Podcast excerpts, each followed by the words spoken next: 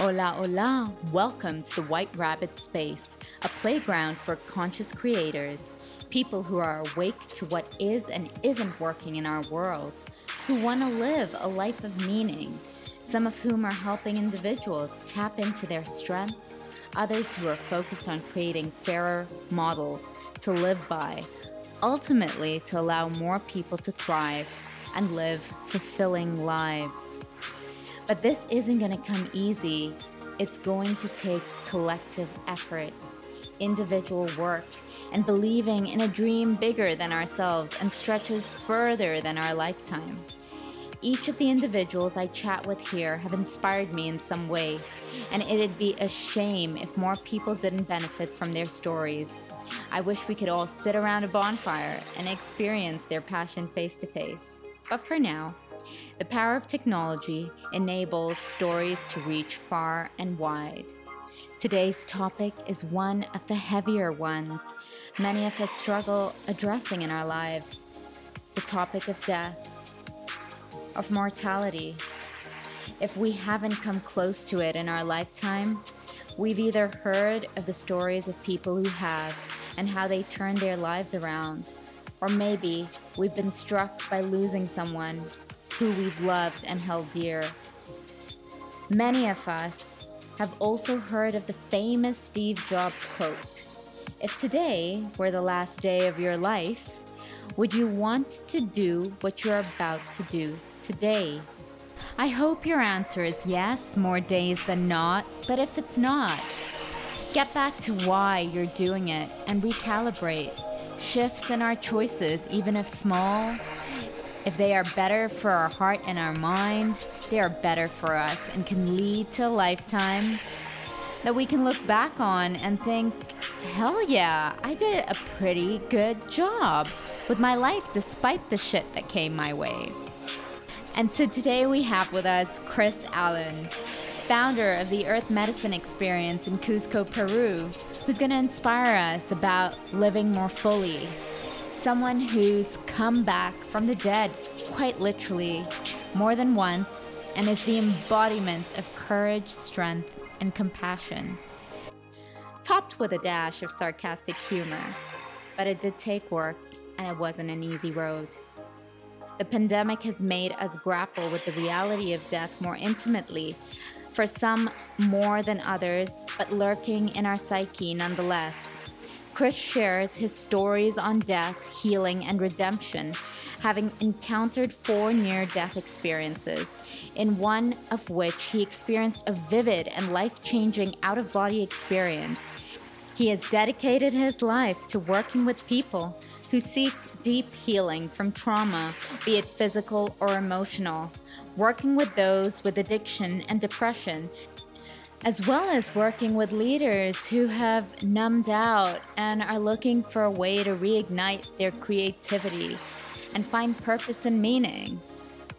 Finally, Chris encounters several people who just want to know where we've come from and want a deeper understanding of the truth of the world we live in. Chris and his team facilitate ayahuasca ceremonies, among others, yoga, nutrition, and fitness retreats combining ancient wisdom and modern day knowledge. He explains the purpose of them and how to prepare. So come with us on this journey as we dig deep on topics that will inform our perception of life and death. Chris, I am so thrilled to have you on this show we have a lot of ground to cover. So I think we should just jump right into it. When COVID 19 first kicked off, I was looking at the conversations happening in the networks that I kind of float in, and that's tech and innovation, the startup community, biofeedback, and spirituality. It was like schizophrenic personalities, you know? So you'd look at the well, startup. Yeah, I, I, know that feeling. I'd look at the whole startup world and I'd look at all the messages going through, and everyone's about doing action. We've got to solve everything, fix everything. And the other side's no, we got to breathe into this and we've got to, you know, make sure that the energy feels well and healed. And it's not about fixing the world, the world can fix itself. That's a great point. The world can fix itself. I mean, we've got to take action, but where are we focusing our attention? The quote I'd like to refer to that really sums it up nicely. It was by Buckminster Fuller, of course, Bucky himself, and he said, You never change things by fighting the existing reality. So there's this concept of fixing that needs to vanish. And he said, to change something, build a new model that makes the existing model obsolete. So innovation and creativity, yes, super needed. But this concept of fixing what already exists, now that's a problem. Yeah. George Carlin has a great speech about that, how the world's going to be fine because Mother Earth will take it all back one day. Ends up thing where we're so caught in our ego that we're going to save everything. I think how can we positively impact the world? But we can't control anything except mm-hmm. for you know how we interact with one another and there's too many variables to just like come in and save the planet but through doing things that you're talking about raising the consciousness affecting the leaders and that's been my whole thing like i was telling you like the people that we've had on, on the retreats they work for microsoft for boeing they work in silicon valley I work with those people, and it's not all about deep healing. It's about expanding your consciousness and, yes. and, being more creative and having new ways to approach problems. That it's not all about fixing it, but maybe learning to live with it and move around it, as opposed to always trying to control. And I think it also has a lot to do with loving ourselves or being at peace with ourselves. So a lot of times I see, and I used to be that person. It was a form of escapism where I didn't want to deal with certain things. And I feel like for leaders to be great in our time, we need to acknowledge when things are shit. And that refers to when we are not feeling good on the inside this is just not about problems that one may be having in their business or in their community or in their you know in in their social circles but how are you feeling on the inside? Have you acknowledged why you possibly feel that way? Have you maybe identified the triggers that you need to start becoming aware of so you don't go off on a tangent or you don't become depressed? Yeah the, the best problems to solve are personal problems first thank I you mean, Yes. majority of the like I mean the majority of the problems in the world stem from I believe the, the mental health condition. You know, there is a lot of mental illness. You you see it all over the world right now, and that's sort of what drew me to Peru as opposed to, you know, I worked in Thailand for a while doing retreats where I'd work with a lot of business people and a lot of corporate types, and they didn't know how to relax. They didn't even know they had problems. They didn't like, they didn't understand themselves. You know, I'd be teaching a yoga class and I'd say, raise your right arm, and they put their left foot up. they're just this. It's like they're constantly in their head. They're not in their body. They're not. So it's like, for me, it's like the fascinating work is like working with ourselves and working with ourselves and approaching leaders and helping them address those patterns that you're talking about. The samskaras the deep grooves of you know because a lot of people you know are really i don't know how to word this politically correct but i see a lot of people who are highly intelligent and driven but they're emotionally stunted. They have no mm. idea how to handle their emotional body you know, their energetic body, the things that they're just because they're so cut off and they don't even realize it's a problem. So then when you have those people that are going to try to help solve the world's problems, they don't even know how to solve their own. You know, they don't even know they have any. So it's yeah. kind of like, to me, the revolution that we need starts on an individual basis. You know, not all this finger pointing of other people and telling them these people need to do this. I mean, you see it now. Like the U.S. is on fire. You know, as far as like you know, you know, figuratively, it's on fire, and you know, it's like the way this year started, and everybody's blaming each other, and it's just going to continue a cycle. It's just the same cycle of everybody separates into groups, left or right, black or white, men or women, and they all just and the reason that I like working with psychedelics is a lot of the times it smacks people out of nowhere and then they realize, holy shit, like I've been looking at the wrong thing the whole time. Like I need to focus on me. And once I set the example, more people will come. Like the best leaders. The best leaders are people that embody their message. You know, yes. nobody wants a personal trainer telling you like don't cookies and work out, and they're like thirty pounds overweight. I don't know. Exactly. so it's like, yeah, it's so on, working on yourselves. So on that note, you, you mentioned about, you know, you've got to embody what it is you want to do, your work in the world. So what would you say is your is your core? Well, I've had a lot of change. Mm. I've I've recreated myself probably I would say there have been at least two or three major life changing events where I just completely went a different direction than I expected. Um, so you asked me, like I was reading all your questions that you sent me, at a very thorough list of the topics and things, and I would say that probably one of my main purposes, and it isn't even something that I chose. It was almost like it was chosen for me. Was is basically just being an advocate for mental health, mental health issues, and also an advocate for plant medicines and psychedelics. Mm-hmm. Those to me, and, and it's based on personal experience. It's only based on how I've healed myself because you know like i always joke with people i tell them i have a black belt in trauma. Like what do i know? I know trauma. I know trauma really well. I know uh, mental illness really well on a very um, intimate basis. So i mean i can get into that. I can I have a very interesting story, but what I can do is I can put it into a sort of a Coles Notes version of what brought me along. Mm-hmm. So the reason I'm so interested in trauma has been with my own personal experience. Um, when I was eight years old, I was just a you know a kid. I contracted a strange virus, and the doctors didn't know what it was at the time.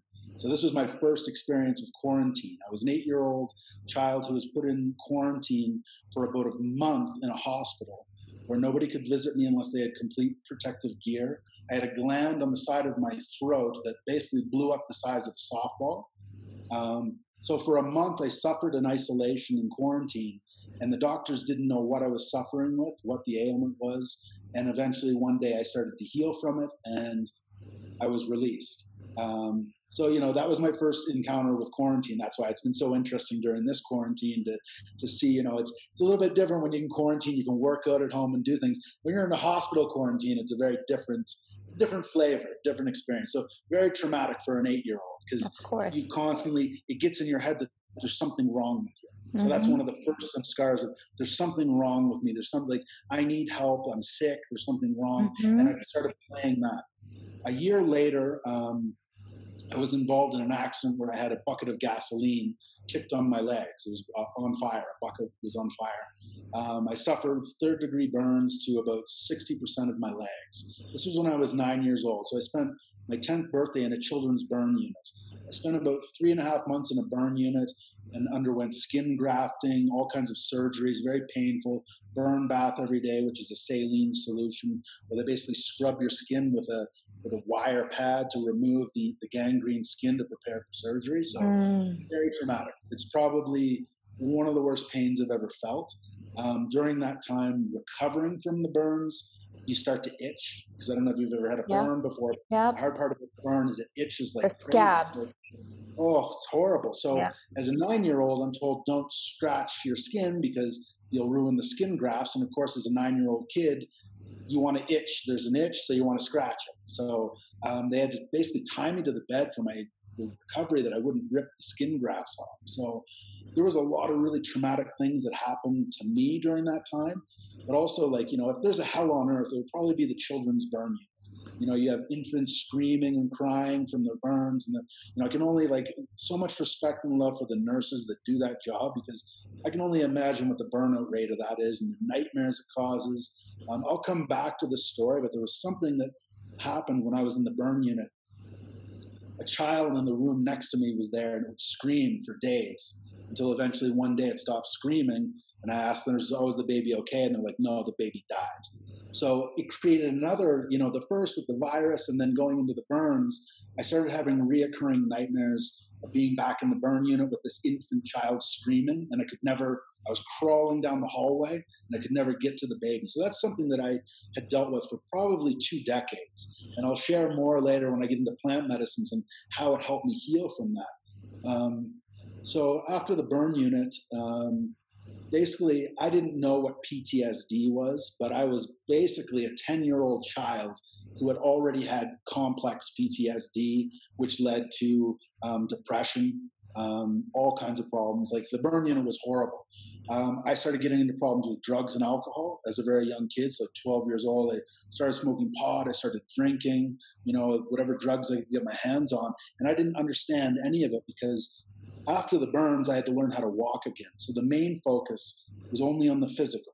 It was mm-hmm. all about I need to heal myself. I need to get my physical body up. I need to learn how to walk again. I had to go through the whole, you know, where they have the crane, where they put the you know little thing where you can lean yep. on and you can learn how to walk. And I went through all, all that.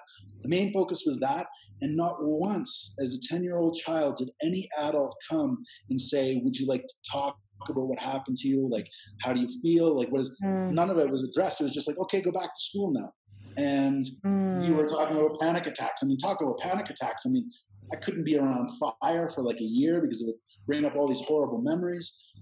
so then I started getting into trouble, and it, it, pretty much from the age 12 to 17, 18, I ran wild. I mean, I left home when I was 16 years old. I started, you know, getting into fights. I started selling drugs. I went down a really horrible path, and I didn't understand what was wrong with me because it was like it was obviously there was something wrong because I couldn't sleep. I was having nightmares. I was constantly on edge and really cranky. And all I knew how to do was self medicate.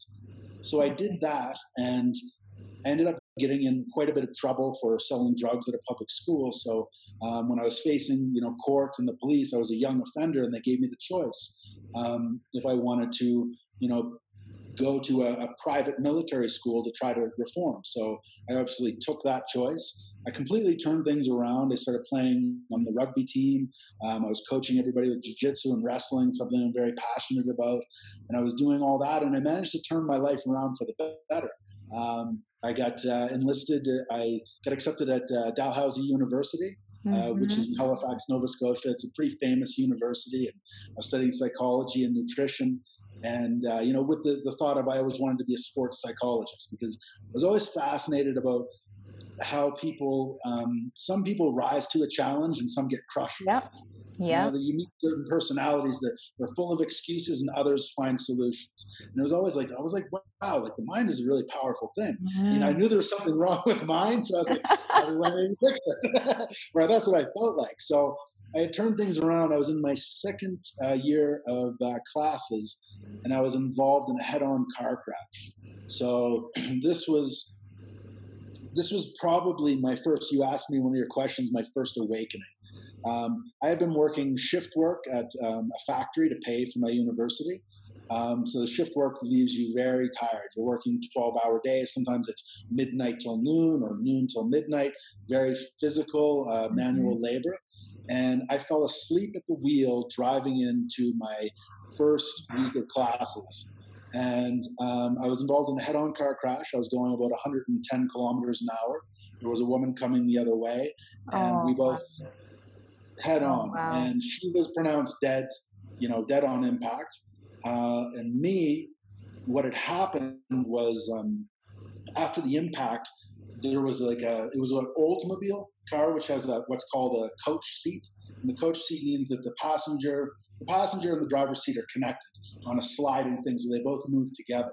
Well, as we hit, that slid forward, sucked my legs under there, blew my pelvis open, so I had an open book fracture of my pelvis, cracked the pelvis in the back, butterfly fracture of my left femur, which just shattered, right femur, clean break, right ankle, compound dislocation, left foot, all the metatarsal bones completely crushed, collapsed the lung, tore two layers of my aorta, and had tons of like scarring from metal and glass.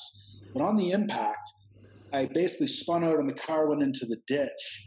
And what happened, and this is what sort of took me down the path of plant medicine, is when you're born, you have a release of DMT because DMT is in our body naturally. Yep. When you die, you have a release of DMT. Mm-hmm. However, you can also have a release of DMT on a near death experience. So you hear about these near death experiences, and if you research it online, the NDEs, and people talk about a white light and hearing, you know, this and on. And people are like, oh, you know, it's it's God, it's this. A lot of people believe it's the natural release of DMT. So for me, what happened I was pronounced dead on the scene. Um, I was basically half in, half out of the car, but the, you know, basically I, I, lost. I had a huge cut on my neck, close to the jugular vein, and I had almost bled out. I left my body that day and started floating above the crash scene, mm-hmm. and I'm looking down in the car, and I'm, you know, I'm, I, I can feel the treetops, and I'm looking as if I'm touching them, but I have no hand, and I can feel them. I'm like, that's really strange. And I'm looking down, and I just felt this overwhelming love and peace. Mm-hmm. And there was light, but it wasn't like a tunnel that I was going towards. It was just, I was the light. Everything was the light. I felt connected to everything. I felt like I was the wind, I was the treetops, and I felt like I could keep going. And I wanted to keep flying up wherever it would it may go. And the voice of my dead grandfather came to me, and he said, "Chris, he's like, I love you. It's not your time. You need to go back. You need to go back." And I remember pleading with him, like, no, no, no. I'm done with this. no, no, I'm good. I, I see what's down there. It's like, that's about a year of rehab down there. I'm like, I'm good on that. So convinced me. And it's like, I remember almost having the choice of like, I had him by the hand, even though I didn't have hands. It was like our energy was connected. And in that moment, I realized that everything's connected. You know what I mean? And this is people like people that have near death experiences or, or you know Kundalini awakening or yes. meditation. Like there's so many different paths to this. But when you realize that everything's connected, it was just like that moment of oh my god, and I was like thank you so much. And then I went back down into my body. And when I went back down into my body, I'm surrounded by firefighters and, and these people, and my body's completely broken, and the pain is unbelievable. Literally, bones sticking out of the skin, smashed. They had to drag me out of the car. I went in, so I had that awakening and that crazy experience, but then it was followed by literally a year of surgeries, pain, trauma. They had to completely reconstruct my lower body with titanium plates, screws, rods. Um, so that was very painful, but it was like I remember going into those first couple surgeries. For the first two weeks that I was in the hospital, I was basically in a drug-induced coma. Do you know what I mean? So I was mm, yes, of course. Yep, I know what you're know talking about. I was, and I didn't know what was going on. I was so confused. And like I said, that rehab, like it was always my dream to be a professional fighter. I'd always been really into jujitsu and wrestling and kickboxing. And I started, I had actually trained for people that are in the know with jujitsu. I trained uh, seminars with Royce Gracie, which was the original UFC champion. So I was in on the scene way back. And after the car accident, I mean, I was done. That dream had basically been ripped away because it took me a year to learn how to walk again. Um, I went through surgeries.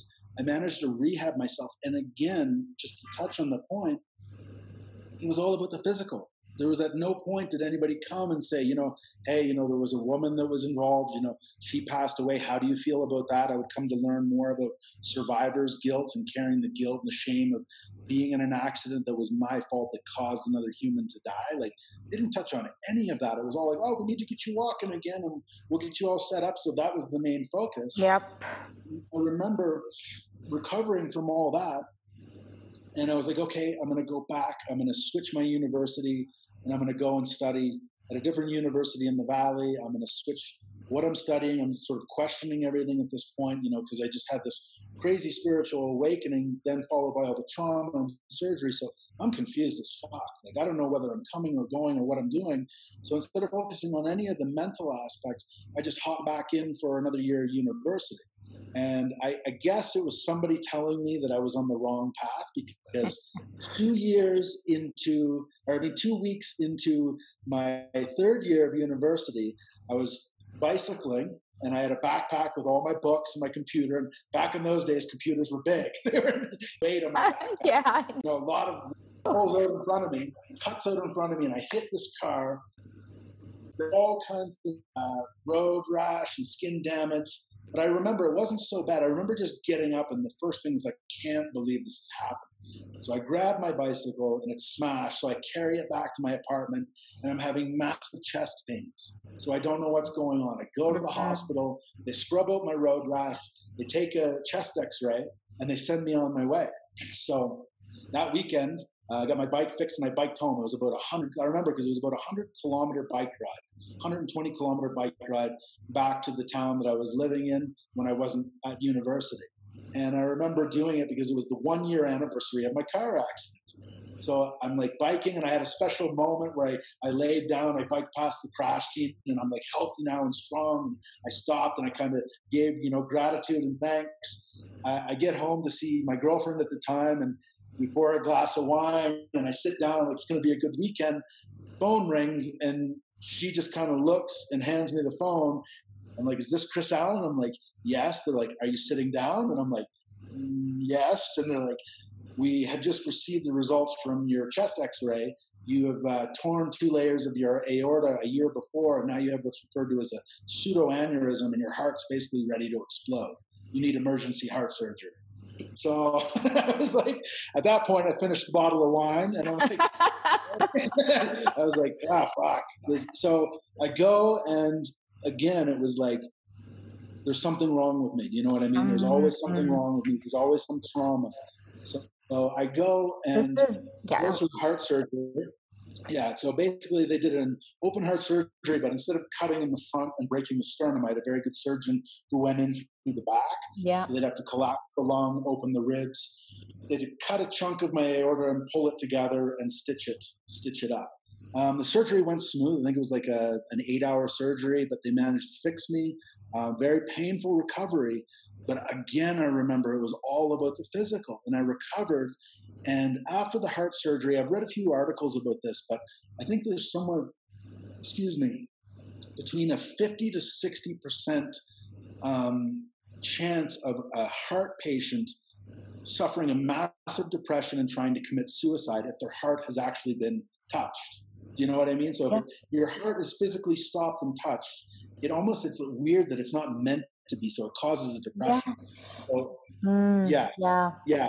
Mm, that's so fascinating because there's so much work being done on the power of the heart and how, you know, obviously we know it beats for us, and you know, there's so much ancient wisdom that says follow your heart, and the heart's the source of wisdom. But really, from a scientific standpoint, I was reading up on Dr. Joe Dispenza's work, and I practice his breath work, and I really find find him fascinating. He speaks to me in in a way that I can dissect and understand what deep healing is is all about. And he had a quote that he put out in one of his books and posts mm, posted on one of his social channels just the other day.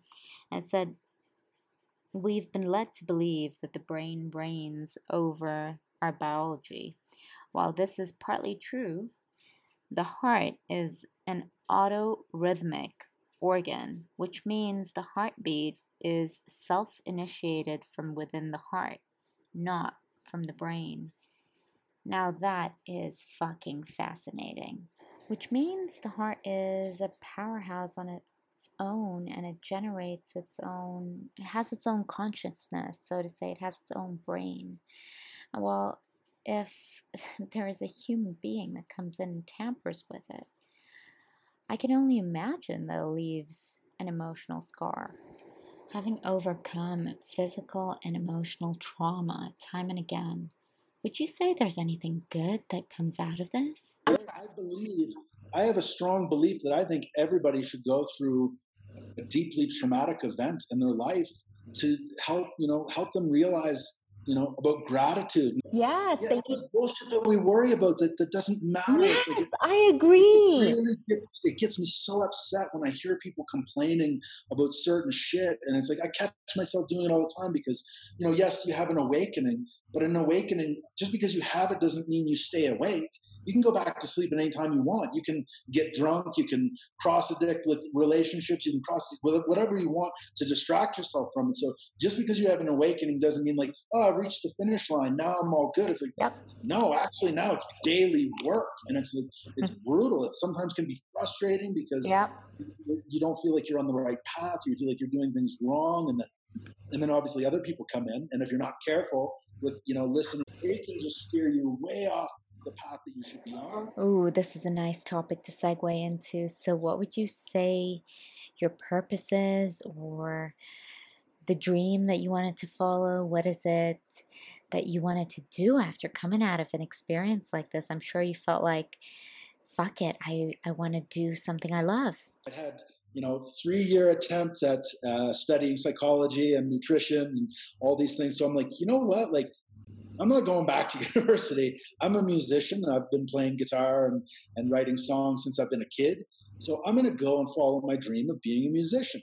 I'm going to go. I was at the time I was living on the east coast of Canada in Nova Scotia, um, and then I decided, you know what? It's always been a dream of mine to be a musician. So I'm going to move to the west coast of Vancouver, BC.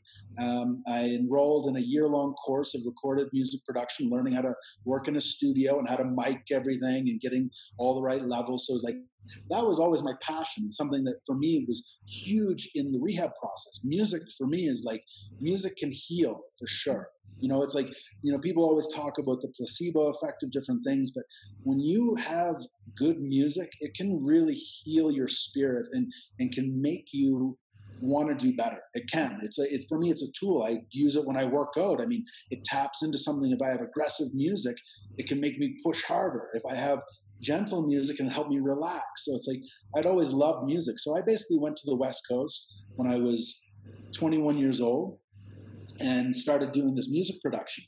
However, because of the heart surgery, I had no idea what was coming. I went through. It hit me about a couple months into uh, into my studies. Massive depression, massive depression from the heart surgery, which led me down the road of getting drunk every day, getting high. Um, I met some really unsavory characters in Vancouver, Canada. Um, I ended up getting into some really bad things to try to deal with mm-hmm. my depression. Um, and I didn't know how. And also, as a young man who was, you know, a tough guy and wanted, you don't talk about your feelings, you know, you stuff everything down. Yeah. Didn't really have anybody to talk to. So I just basically self medicated through the depression, which after about a year, year and a half lifted. Um, I got involved in working the film industry for a bit, doing stunts and acting, stunts of all things. You know, with my broken body, I had rehab because I was young and strong, but now I'm still pushing the limits. Um, very toxic environment. I don't know if you're familiar with the film industry, but it's people up, spits them out. The hours are long. Uh, I think you know the divorce rate and addiction rate with the people that work in, in film is pretty fucking high. You know, there's yeah. a lot of miserable people. Um, so I had had a chance to to work in front of the camera and behind the camera and did some things. Um, during that time, uh, one of my other passions is is basically just coaching people with physical fitness, um, yep. whether it be martial arts or just you know rehabbing people because I have a very unique outlook on how to rebuild the human body because during my rehabs, like literally after my car accident, um, I went in. I was a very high level athlete, uh, martial arts, and after the car accident, my new training regimen was taking a, a little water bottle and only filling it half full and curling it with the only arm that wasn't in a cast or have metal sticking out of it. So I have a, a, very unique way of training people because of that experience. And I see people that are really overweight. You know, you have to approach people differently. Every different personality has a way that will respond. And just I've had a knack or a gift of dealing with people and helping them recover from whatever they're going through or getting in shape. So I just started doing that. Um, I ended up running and managing a mixed martial arts gym in the Lower East Side of Vancouver, Canada. Now, Lower East Side, um, there was a book written about it by Dr. Gabor Mate. Check out Dr. Gabor Mate in the Realm of the Hungry Ghost. In the Realm of the Hungry Ghost is a, a book written about the Lower East Side in Vancouver, Canada, because there is an epidemic of meth, cocaine, and crack addiction. The mm. neighborhood is filled with gangsters, prostitutes, um, lost souls. You know, a lot of natives. You know, like now that we're seeing, you know, this whole Black Lives uh, Matter movement we also forget about the Native Americans. They got fucked over pretty hard too. Like, mm-hmm. let's not leave them out of the conversation because those people have been, you know, pushed off onto reservations and yeah, one hundred percent, and forgotten. So in the neighborhood that I worked in, I managed this mixed martial arts gym, but also did security to try to, you know, keep the neighborhood safe, which was a pretty tall job. I mean, you're basically um, you're basically a grief mop. You're not really fixing anything. You're just moving grief around from place to place because mm. there's so much of it. Um, so I worked in that neighborhood and did that for quite a few years until eventually my I had developed a, a drug addiction to OxyContin. Mm-hmm. So I'd take a lot of OxyContin, a lot of Percocets. Uh, if I couldn't get that, it would be cocaine, it would be booze. And I ran as a functioning, you know, drug addict and alcoholic for probably about two years until um, one day there was an incident um, and I got uh, I got really screwed up and I got shipped off to rehab for three months. So I spent three months in a rehab facility. It was my first time in a in a sort of drug and alcohol rehab facility. All my mm-hmm. rehabs have been physical, and now I'm in a facility where it's like, okay, now I'm going to deal with the mind. Mm-hmm. You know, now after mm-hmm. all these years, I'm going to start. And I'll I'll be honest, like it was based on the 12 step program, and I think that if 12 steps works for you, you know, I, I follow Russell Brand. I know he's a 12 stepper, and you know, there's a lot of people that it works really well for. But for me, it just there was like a neon sign. It just said cult. It's like I just felt like the 12 step program was a cult. It's like you know I see all these people who are in recovery, smoking a pack of cigarettes, drinking coffee, and eating sugar as much as they can, and they're in recovery, and they're the most unhealthy and miserable people I knew. And I'm like, mm. well, this mm-hmm. doesn't look like recovery. I remember in, in rehab, it took me the first two months to get past step number one, which is admitting we're weak and powerless. I'm, a stubborn bastard. Out the door. No way. No way. Until eventually I just wanted to get out. Okay, I'm weak and powerless. It's like, you know, I give my like, move on with it. Let's get to the 12 steps and get out of here. So it's like, there, I, I don't want to make it sound like I didn't take something away from it, but I just noticed that the therapists were all screwed up too. Like I had doctors and, and psychologists and psychiatrists, and, and, they're all miserable. I mean, some of them are overweight, and it's like you know, as a coach, I yeah. always like one-on-one body being healthy and those things. The same as when I look for coaches. So as a mental coach, I'm like, you're miserable. I don't like, what are you going to coach me on? Like, you read all the, the DSM, you've studied and you've gone through your book smarts, but you don't have any real life experience with any of this. So I didn't relate to my, you know, I found more healing in talking to other recovering addicts. And that's what the 12 step program offers for people is a community. Mm. It's something that I've carried forward. I do think community is important. You need to have people that you can reach out and talk to. You need to have people that you can share what's really going on you know, and people that'll check you. You know, my best friends are like, Chris, you're full of shit. You know, like that's not it. And it's like, okay, yeah, you're right. First I get pissed and I'm like, thank you. so those are your, your friends, the ones that talk shit to your face. yes, the honest truth. It's the brutal truth. Those are the best ones. Brutal, brutal truth. So yeah, that was an interesting experience going through rehab, and I managed to stay sober for a full year. Unfortunately, I was still managing the gym, I was still hanging out with, you know, different people that were into like gang shit and people like the neighborhood was bad. So for one year, I was almost like the shining little light in this dark hole, you know, where there was no hope around for anybody. And eventually it just tore me down. It was like, I ended up, um, I had something really bad happen. I, I had to leave. I was like, I've done rehab. I've tried this. I have to leave the situation I'm in. I'm around bad people. I'm not doing the things I don't feel like I'm not in alignment anymore. I'm trying to be sober. I'm trying to, to better myself, and I'm with all these other people who are trying to pull me down. So I relocated back to um, Nova Scotia um, on the East Coast, and I probably took about a year and a half. You know, that's when I really got heavy into yoga. I stopped.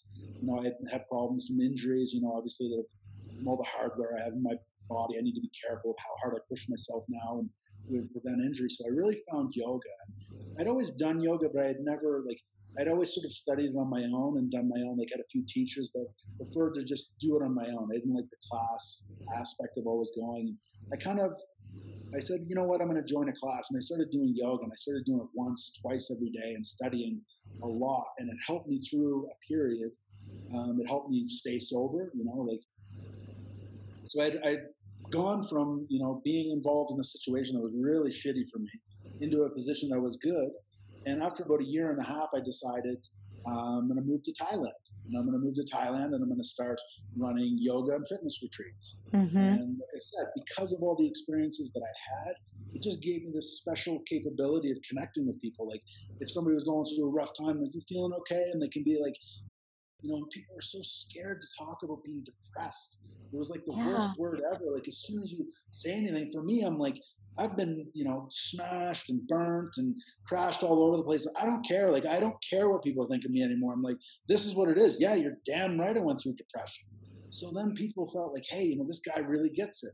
You know, he really understands. It's not like, you know, I always tell this funny story as, you know, like some doctors, doctors and psychologists, it's the same as everything else. There's some good ones and there's some bad ones. Mm-hmm. You know, I when I was going through the really tough time and doing recovering from what happened in Vancouver, I was doing yoga and I was also seeing a therapist. Well, the first therapist that I had, I had already gone and seen him three times. And it was on the fourth visit where I'm sitting in front of him and he's not even making eye contact with me. And he's like, and he said, So, Kevin, he's like, How are the wife and kids? I'm like, Who the fuck is Kevin? And it's like, No way. So I was no like, you know what I mean? Way. These are the stories of trying to recover and reach out for help. It's like, here's some dude who doesn't even want his job.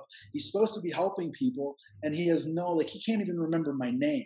You know what I mean? So it's like, it's like there are, I did have good doctors along the way, but for me, there's such a need for good mental health yep. workers. Mm-hmm. We're lacking in that. You know, people that actually listen and people that not just people that study the books, but people that understand. It's like you know, there's that term bedside manner with doctors. You know how a doctor will come in with a clipboard, patient three seven nine is displaying, and it's like they're talking about you like you're not even there, and it's like fuck. I'm like. Right here. How about like, how are you today? Even just 30 seconds of how are you doing? How do you feel? Not just you know, a scale of one to 10, and it's all just like this it's not it's dehumanizing. Yes. Like you're a statistic. That's it. Hundred percent. Yeah. So um, so that's like, you know, something that I always talk with about people. You know, you need to have people that you trust and want to talk to because don't just talk to anybody. Because it can it can almost be like secondary wound. If you deal with somebody that doesn't understand, you know, you'll get advice like suck it up and just push through and all this bullshit. It's like that's not actually a strategy. You know, you got to honor where you're at and look at those things first yes. before you just suck it up and push through. Like, yeah, that works as a fighter, but yes. as a human who's trying to live, that's a whole different thing. You know, like, it's like this whole concept of working through the emotion needs to be communicated more. It's like feel it. If you're angry, be angry. If you're feeling sadness, feel sadness. Get it out of your system. Especially with every industrial revolution, right? We've become like the productivity intense economy across the globe which is all about cogs in a machine. Yeah, Just cogs in a machine, a number, and that's it. You know, that's what it is. I remember when I went to see um, uh, a psychiatrist. He didn't even talk to me, by the way. He didn't know what, like, he didn't know what my story was. He didn't ask about anything. He's like, "You have depression. You're just gonna need some Prozac." Like, oh. I was like, "Really?" Like, you know, and you know, then you, if you don't have um, some way of sifting to always second guess what you've been told, you would just get sucked into that and then you'd be dependent on the drug. There's a quote, I forget who said it, but it's very powerful and I, I'm sure that it, uh, it'll resonate with a lot of people. But those treated with Western medicine need to recover twice once mm-hmm. from the ailment and once from the medication.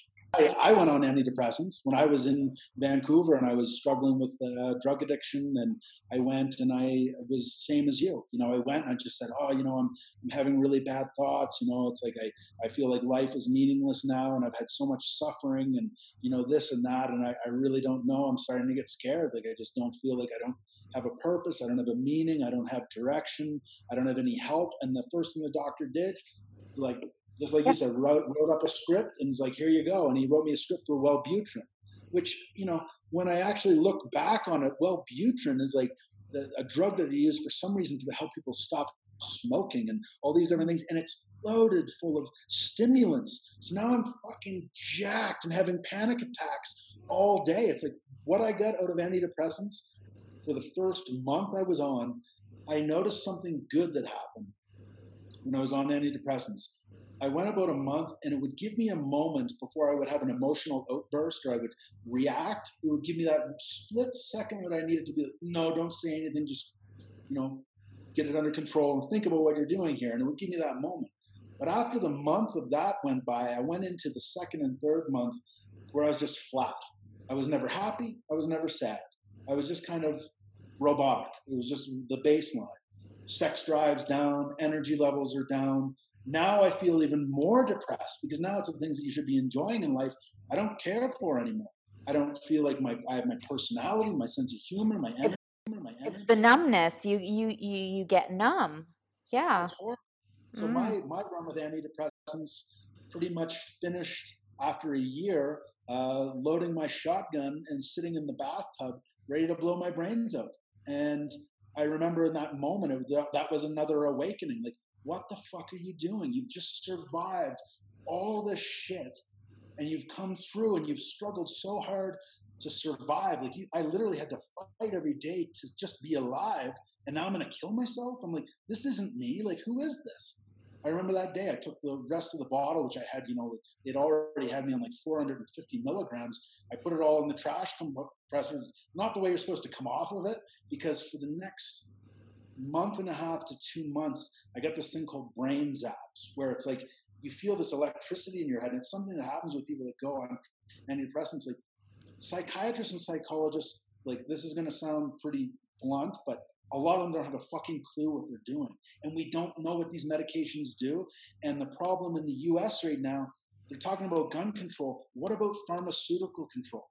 The mental health care workers are going to be the most important. They have always been, but the problem is that there was um, a gap between science and the concept of spirituality I, I don't like to use that word because people kind of get a little bit offbeat about it but like the deep inner meaning of your your consciousness right what is your consciousness and what is what is going on within and how can you tap into this intelligence that really is all around you like those those two are like they're hand in hand like the science and and consciousness and everything is is fused it's it's it's like what Carl Edward Sagan said, right? The famous American astronomer. I'm sure many people who are listening to this have heard of him. He's written the book Cosmos and the Pale Blue Dot.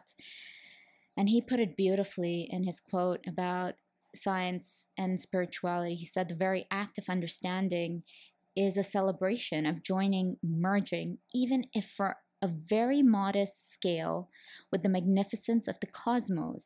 Science is therefore not only compatible with spirituality, it is a profound source of spirituality. I'm going to read out how the Oxford Dictionary defines spirituality it's the quality of being concerned with the human spirit or soul as opposed to material or physical things. To look for something beyond what we can see in the reality that surrounds us and is us. I think the communication element of doctor to patient has been greatly developed in certain countries. I do, however, feel that there's so much work that needs to be done in regard to alternative medicine and weaving that into mainstream medicine, along with the way big pharma works. Mm, that's a whole other conversation, but being able to weave in a more comprehensive approach to listening to someone who's coming to you with a physical ailment, a disease, and asking them important questions like what does your day look like on a regular basis? What are you um, going through at work, at home? Over a series of sessions, which is almost merging therapy into the standard healthcare practice. And then also looking at nutrition at a deeper level. And that looks at, you know, there's different angles to it. I mean, are we eating local? Um, are the things that we're picking off the shelf as useful to our bodies as we think they are? Are we even thinking about this? I follow Dr. Mark Hyman, and it's fascinating how much of an effect food can have on our well being from a mental well being perspective and a physical well being perspective. I mean, there are some great doctors who I know of who always ask about stress and ask about, you know, how you're feeling. There's tons of research out there that says when you have higher levels of cortisol, which is the stress hormone in your blood, your system is in imbalance. And so illness is almost inevitable if it's chronic stress. And obviously, you have the default syndrome where people are quick to diagnose, you know, even if you're not a healthcare worker. You just want to help your loved ones, so you immediately turn to pharmaceuticals. What's your take on that, especially when it comes to children? Take a child, put them in a classroom, give him a, a can of Coca Cola and some gummy bears, and then tell him to sit down and shut up for eight hours. Not going to happen. Now he's hyperactive. Oh, he has ADD. Give him some Ritalin. No, he's had too much sugar and he needs to go outside and play, is what he needs. He doesn't need fucking medication. And it makes me so upset because the pills that are being given to people do not heal people. Like, mm-hmm. I've seen some examples. You know, I have some people that are very close to me that suffer with bipolar or, you know, um, uh, manic depression. And again, you know, if you follow the DSM, you can open the DSM uh, and basically diagnose yourself with anything. You know what I mean? You can self-diagnose. You can, but I know some people who are legitimately bipolar. I know what they're like with lithium, and I know what they're like without lithium. And I think in some cases, and same with schizophrenia, because those are the things that people say, you know, if you're schizophrenic or bipolar, you should not work with plant medicines. Well, you can, it's not always that cut and dry. Yes, I agree, but if you've done work and you're in a healthy place, I think you can still work with it, but you can't be on medications. So again, you know, like another example, I think big pharma is obviously, I mean, some pharmaceuticals, like I had a, a stomach surgery at one point and I was going to have to go back in because I got an infection and I was given the option, do you want to take medication or you want to have another surgery? Thank God for that medication because I didn't have to have another surgery. But they need to be there needs to be a tighter sort of regulation on how they're done, not incentives for doctors to give more, because that's how it works. The doctors get kickbacks the more they prescribe. And I actually had a medical doctor that came on one of our retreats, and she's doing something amazing. It's like her and I would talk for hours about, you know, like mental health and how to deal with sickness. And she never prescribes medicine. It's always the first thing she says, do you exercise? Do you do yoga? Do you do breath work? Yeah, that's that is what what's needed. Like? Yes, a new checklist, a new yes. checklist.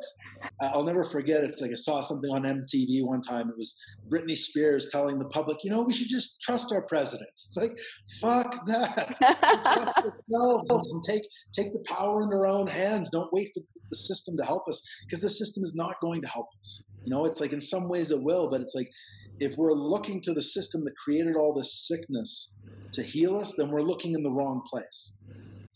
We really are. It's like it's all my hospital visits. It's like something that I always tell people when I'm training them, whether it be to help them, you know, get back in shape.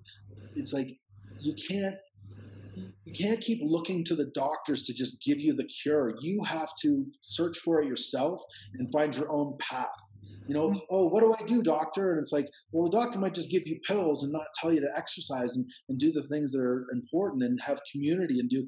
You need to go and find that on your own. I mean, so after uh, I had sort of gotten over the the heavy addiction to drugs and pharmaceuticals that I dealt with, I moved to Thailand.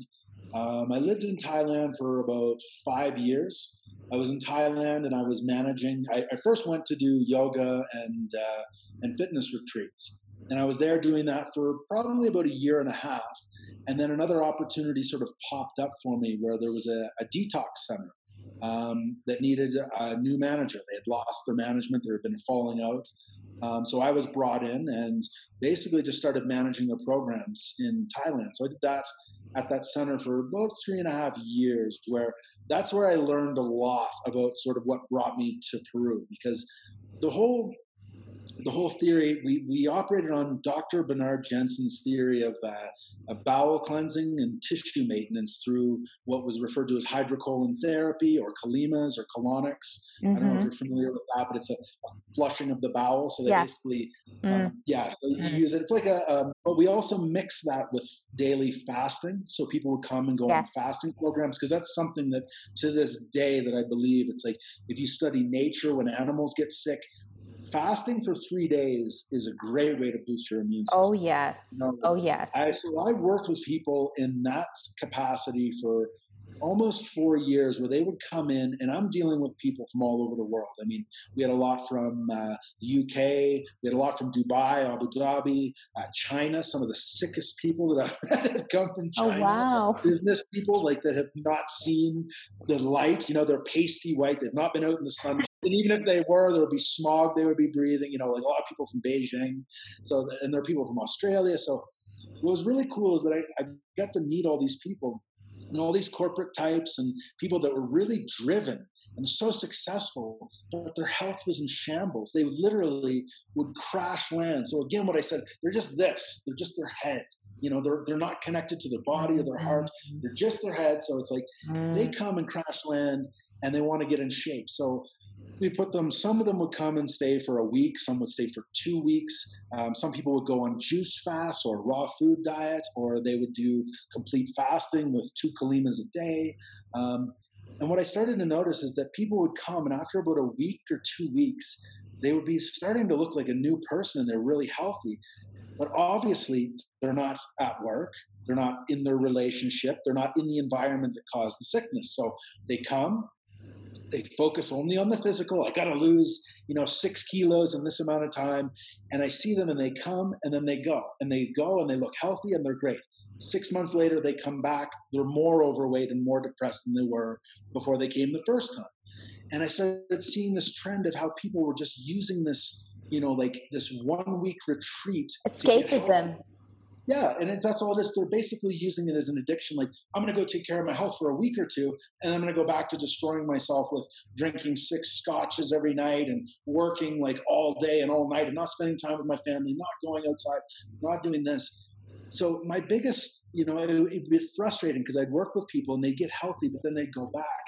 And I just found that, you know, you're not going to make any lasting changes. It was the same as me, the same pattern that I could go through all this work and rehab and work on myself, but I went back to the same environment. So it was only a matter of time. And I can say from my experience and seeing it doesn't matter how strong you are, it's just a matter of time. You need to remove yourself from the situations or make the changes that can help you cope with it a little bit better. Mm-hmm. So what I started seeing was all these workaholics and A type personalities that are driven and I want to go get this and I'm doing this and they're more and more overweight. A lot of them, it stemmed from they wanted to get in shape, they wanted to do yoga, they wanted to do this, but there was something deeper. There was something below the physical that emotionally, I don't know if they weren't hugged enough as a child or you know they had a horrible relationship but there's something deeper than just you know the stress that like there's a root cause and trying to get to that root cause with some people is virtually impossible. They don't want to talk about it because you take this person who runs several businesses, who's in charge and in command, and like their ego's gotten to the point they know everything. You know what I mean? Like, what are you even going to tell me? It's like, well, you're miserable, so you obviously don't know everything because happiness is a big part of life that should we should all be, you know, able to enjoy, which these people didn't. So I, I, worked there and I just I noticed all these patterns of these people that you know they they could get their health in check as long as they weren't in their situation and then they would go back. And I could never really quite you know I could get through to some people and it would help them. And some people I had were success stories you know they kept the weight off and they kept training and they made real changes. Most of them left the corporate squeeze job that they were in that was soul crushing you know that's a big thing that I work with so um, who I worked for I worked for a, a group of of investors that had this place. And what happened at the retreat center is I took it from being, you know, I think there were maybe six guests a week to when I left, there were almost 30 new guests every week. We were doing different programs with meditation, yoga, fitness, but then the corporate came in. It was taken, the place was taken over by a group of investors that started to do things like check what are our costs. Yeah. So now when I put somebody on a juice fast, they're putting in half the amount of vegetables in the juice. For me, it's like you yeah. want to piss me off, water down my juice. Yeah. Don't mess with my juice. Don't touch my juice. So we uh, we had a disagreement, and I left.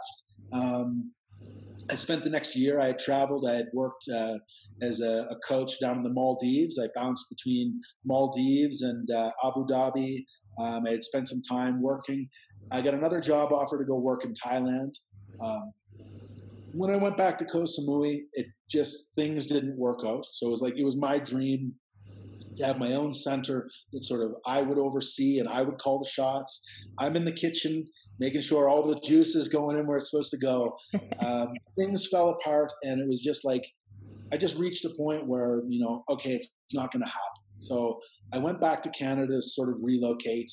Um, and just think, what am I going to do? I mean, at the end of, of all the, the stuff in Thailand, I, I again had something happen where uh, basically something ruptured in my, my pancreas mm-hmm. at the mm-hmm. end of the Thai run, and I was rushed back to Canada.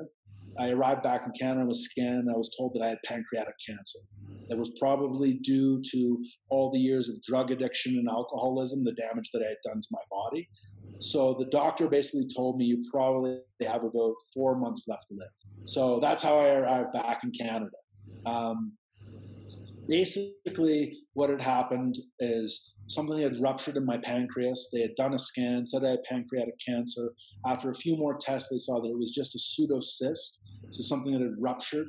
Um, I had to have massive stomach surgery where they cut me open. They removed a piece of the pancreas, my gallbladder, uh, a section of my intestine.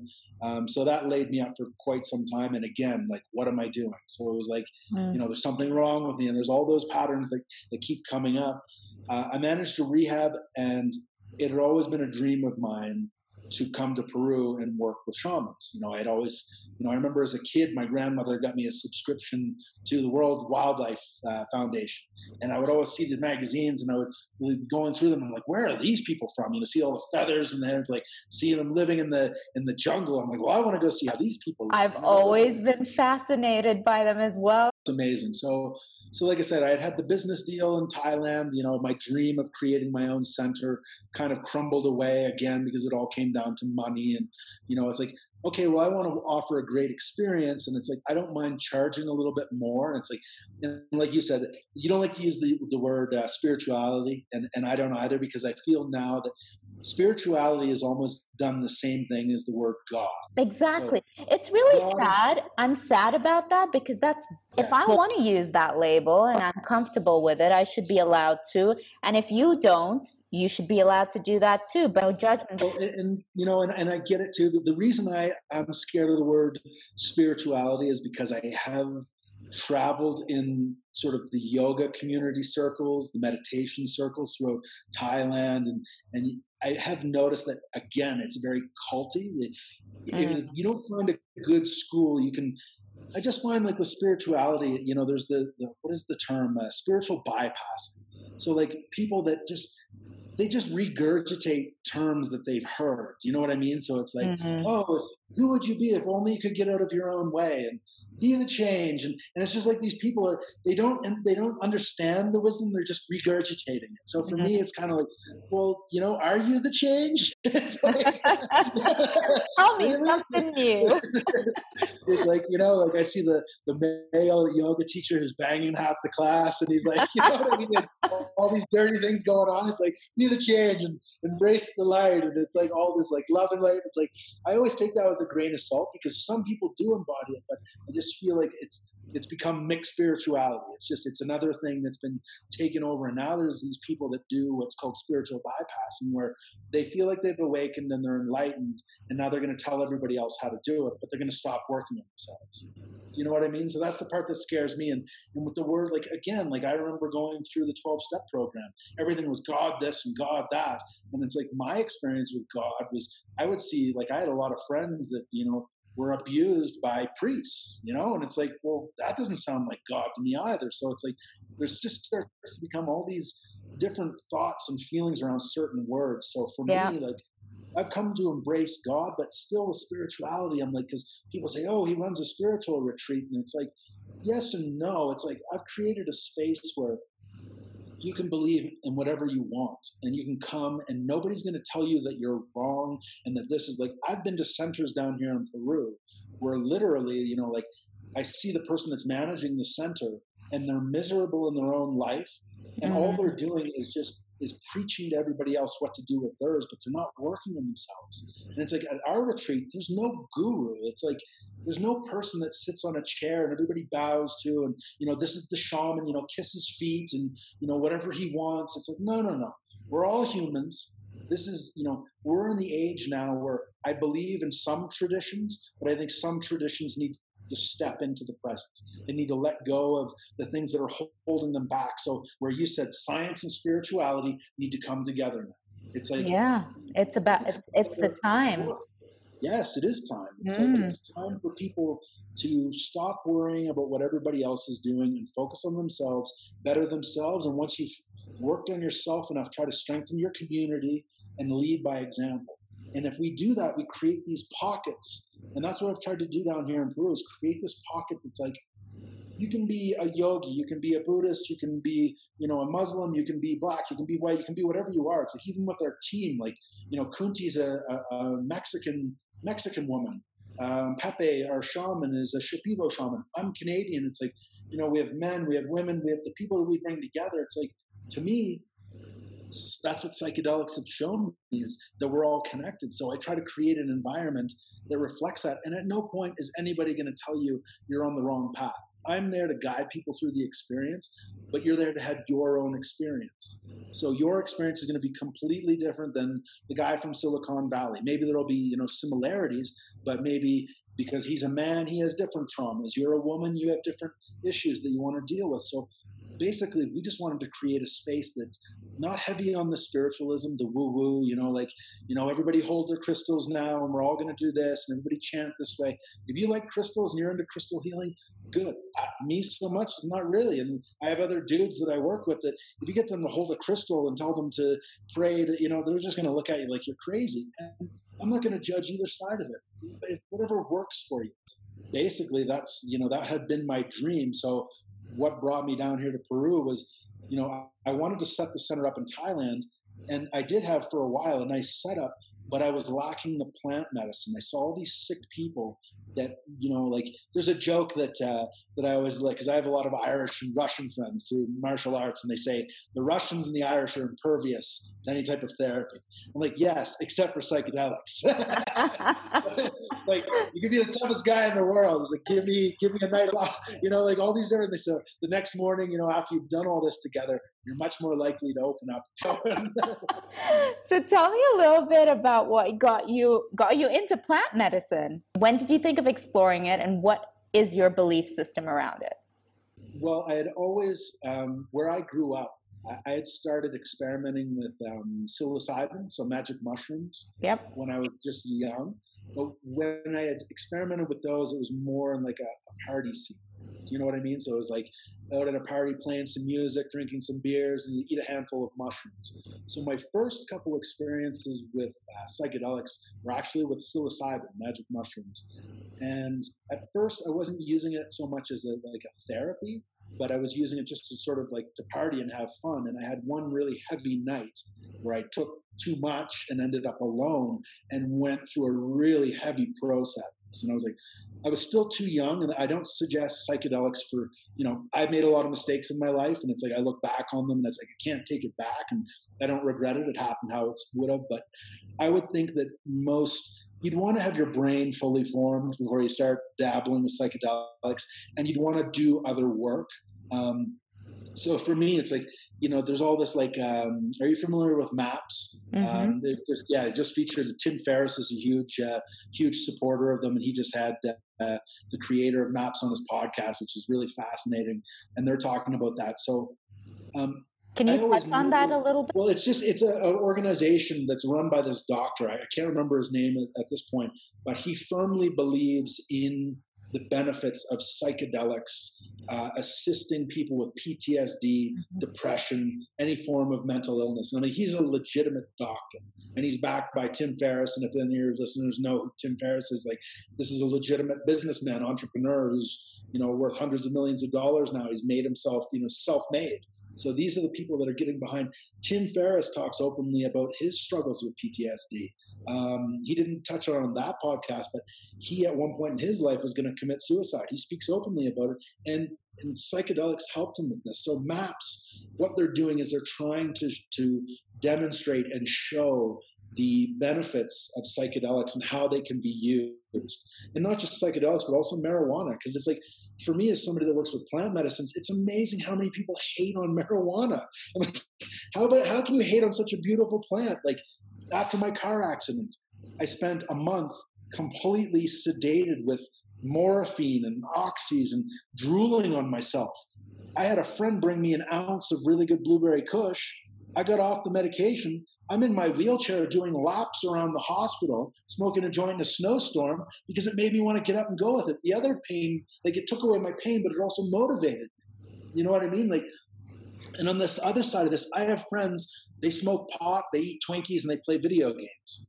I smoke pot, I go do an hour and a half of yoga. So it's like, you know, is it your medicine? Maybe it's not. If you're going to be sitting in front of the TV for all day because you're high, probably not your, you know, your medicine because it's hurting you. But for me, I get, you know, it helps me with chronic pain issues. Look at the benefits of CBD. You know, like, do you want CBD or do you want chemotherapy? Let's give the CBD exactly. a try first. You know, like, exactly. And epilepsy as well. You know, it, it's known to help with, yeah. So it's it's it's all about perspective, all about use or abuse. Are you using it, the, the, or you're abusing? The government, the government doesn't educate people in that because it's easier to get money with the big pharma of and have course. them control everything. And it's, so it's like, again, it's like some doctors are good, some are bad. People say, oh, we should just trust the doctor. It's like, what kind of doctor do you have? Do you have a doctor that's getting kickbacks from big pharma to keep you hooked on pills that you don't need? You know, but like I believe there there are some states right now that that do prescribe CBD oil, like Calif- the state of California, I believe, does that. Well, Canada finally now it's yeah. fully legal. Like marijuana, yeah. like THC and CBD are fully legal in Canada. Many states in the U.S. Um, and that's what fascinates me. Is down here in Peru, ayahuasca is legal. Huachuma, the local cactus that has mescaline, legal. Marijuana, illegal. You know, I know no people way. that are Yes, tell people. I mean, I've known people that have suffered with depression that are drinking every day. I'm like, hey, you know what? The alcohol is going to make you even more depressed. Mm-hmm. You know? Yeah. Maybe it's like I can't get off it. I'm like, well, then maybe smoke a few joints and see if you can get off it that way. And some, you know, I'm not. I don't advocate anything or push anything on anybody that they don't feel comfortable with. But maybe you know, so, oh, well, that's a little extreme. I don't want to, you know, smoke pot. It's like maybe smoke pot before you go on antidepressants and see if it can help you through that phase and then get off that. Yeah. You know what I mean? Like instead of just right away, like you said, like there's a pill for everything now. You know, there's um, you know, somebody that I have a lot of respect for that's doing a lot right now, Wim Hof. Oh, you know, Wim Hof is amazing. He was down at your retreat, right? He was. He was here with his family for one week. Um, Wim doesn't need plant medicines. Wim, Wim he's awesome. I do his breath work, and I feel all tingly and happy when I'm done. I've got like a nice high, and I'm like, yeah, this is good. Yeah, self-regulation. off your own breath. Yeah, that's his thing. Yeah, you get yeah. high on your own supply. I love it. Exactly. you know, I, I, spent I spent a week with him and his family, and like I said, what really I learned about that week is when he arrived. You know, I was I've always looked up to the man, so I was like, first I'm like, I'm not going to go fanboy or anything like that. He's like, him and I clicked instantly because all we talked about the whole week was mental health. I mean, there's a video. Um, so for any of your listeners that want to check out something really cool, um, there's a Wim Hof. It's about an eight-minute video. It's Wim Hof word porn. There's a, a place, a site called Word Porn. Mm-hmm. So there's a video called Wim Hof Word Porn, and in it he talks about um, he had four children with his first wife. His first wife was manic depressive, bipolar. Yeah. Um, she jumped out of their eight-story window and committed suicide. I heard his story. Mm. Yeah, it's like in the video, it really hits home because it's like here's a man who's hell bent on helping people for the right reasons. You know, people can. There's always going to be haters. You know, I get haters all the time. Oh, you're making money off plant medicine. Plant medicine should be free. And oh, Wim's making money off breath. It's like we need to provide for our families. We need to provide for ourselves, but we're still offering something it's good. such a valuable service and people talk anyway. There's judgment either way so you do what your heart says this work is needed. People need to know how to use these tools that are available to them in nature and within themselves. The thing that, that really struck me with you know after hearing wim i had known wim's story and why he was on this mission but it's like you know here's a man who raised four children on his own, and his wife had, you know, left a huge hole in the family. And I was like, I remember talking to him. I said, you know, that must have been so hard when your wife committed suicide. And he's like, it was almost for the family, like it was a relief because the lead up to that had been so fucking horrible. You know, when you deal like I've I have a family member who suffers with bipolar disorder, and it's been hell. It's been absolute hell because you never know when the mood swings are coming. You don't know how to do it. It's like how to deal with them. You don't know how to help them. You know, and it's you want to be close, but there's always walls up, and there's always like a drama, and there's always like you know drama and trauma straight across the board all the time. And, you know, it's very frustrating. So talking with him and spending the week with Wim, it's like I saw that the medicines that we use on the retreat, it's not just psychedelics, because psychedelics will show you a path, but you have to walk it. So do your breath work, you know, do your yoga. And when I watch Wim, it's like he's always laughing. He's sharing his energy, you know. He, and for me, it's like playing music. We played music the whole time. We laughed together, and it's like to me, those are two of the strongest medicines. laughter, laughter, and and also. Oh you know, yes music so, and dance like the the, the mo- dance, movement. movement whatever you want to do. You like kickboxing good you like ballroom dancing good you like yoga go for that like tai chi whatever. Like i'm not going to hate on anybody that they're moving their body. It's like maybe it's not my thing but it's their thing. And that's the whole thing of like biodiversity and, and letting each other explore who we are instead of like this is the way you heal and this is the experience you need to have. The week with Wim was all about singing um, movement, breath work, and then hot and cold therapies. You know, obviously we did some ice baths, we did some steam sauna. So with our retreats now, it's like it's not just about the psychedelics; it's about also sharing stories. Like I have learned so much over the last ten years because I've been gifted with a job where I meet ten to twenty new people every week you know what I mean? And I get to hear their stories and hear their struggles and what part of the world they come from and different challenges they face. So it's like we can learn from storytelling.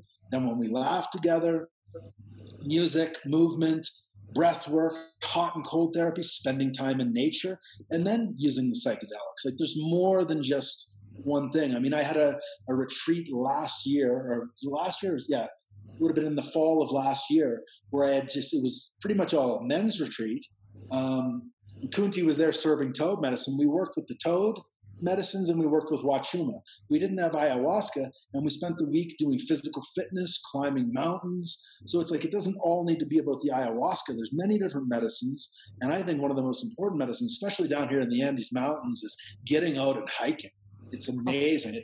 When you're in the mountain ranges down here, you're reminded of how small you are. Do you know what I mean? So it's like I take a little break from social media, and you know, and I go out and look at the mountains, and none of this shit's gonna matter in a hundred years. There'll be a whole new series of problems. so,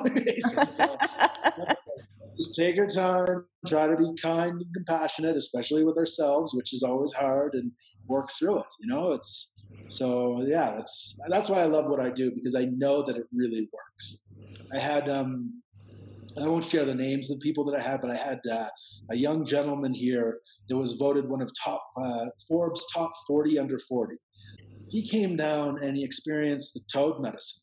Uh, the toad is uh, referred to as Bufo alvarius or yeah. um, Colorado river toad. Mm-hmm. Mike Tyson has now been a huge advocate for it. It's saved his life and changed how he. It's uh, the active ingredient is 5-MeO DMT. Um, they say it's so very strong, yeah, and you've got to be you, have got to be in the right space, so to say. So to to just sum things up, mm-hmm. when I had my head-on car crash when I was 19 years old, I had the out-of-body experience that I told you about, and I talked to my dead grandfather and the white light and the energy. 20 years later, I smoked uh, Desert Toad, Bufo alvarius. It recreated that out of body experience almost exactly, minus the trauma. So, all the lessons from a near death experience, expressing gratitude, um, realizing you're connected to everything, you know, wanting to be kinder, all those lessons minus the trauma. So, for me, Toad is extremely powerful. 15 to 20 minutes, you smoke the secretion from this toad, and it'll give you a near death experience or an out of body experience. Everybody's different, but many of the people that I work with have that leaving their body and then realizing that they're more than just their body. They're more than just their traumas. And for me, excuse me, it is the most powerful medicine. For me personally, I've worked with soldiers that have, you know, PTSD that have done three or four tours of duty in Iraq and they're just just completely traumatized, you know, and they've had no way and they don't want to talk about it. But the toad can help dig into those deep layers. It's like I always tell people, you know, if you're an intellectual and you have a therapist, you can steer the conversation. Sometimes you're smarter than your therapist and you can manipulate the conversation. You're dealing with plant medicines. You ain't manipulating shit. You're going to look at what you need to look at. And it's not going to be, you're not talking, you're not into, you're feeling, you're going into those deep layers. And I feel when I have the tone, uh, Johns Hopkins University has just started conducting more in depth studies with the 5-MeO DMT and studying the peptides that are found in this secretion. So there's more than just the psychedelic experience that's happening. So I had this young gentleman, uh, Forbes top 40 under 40.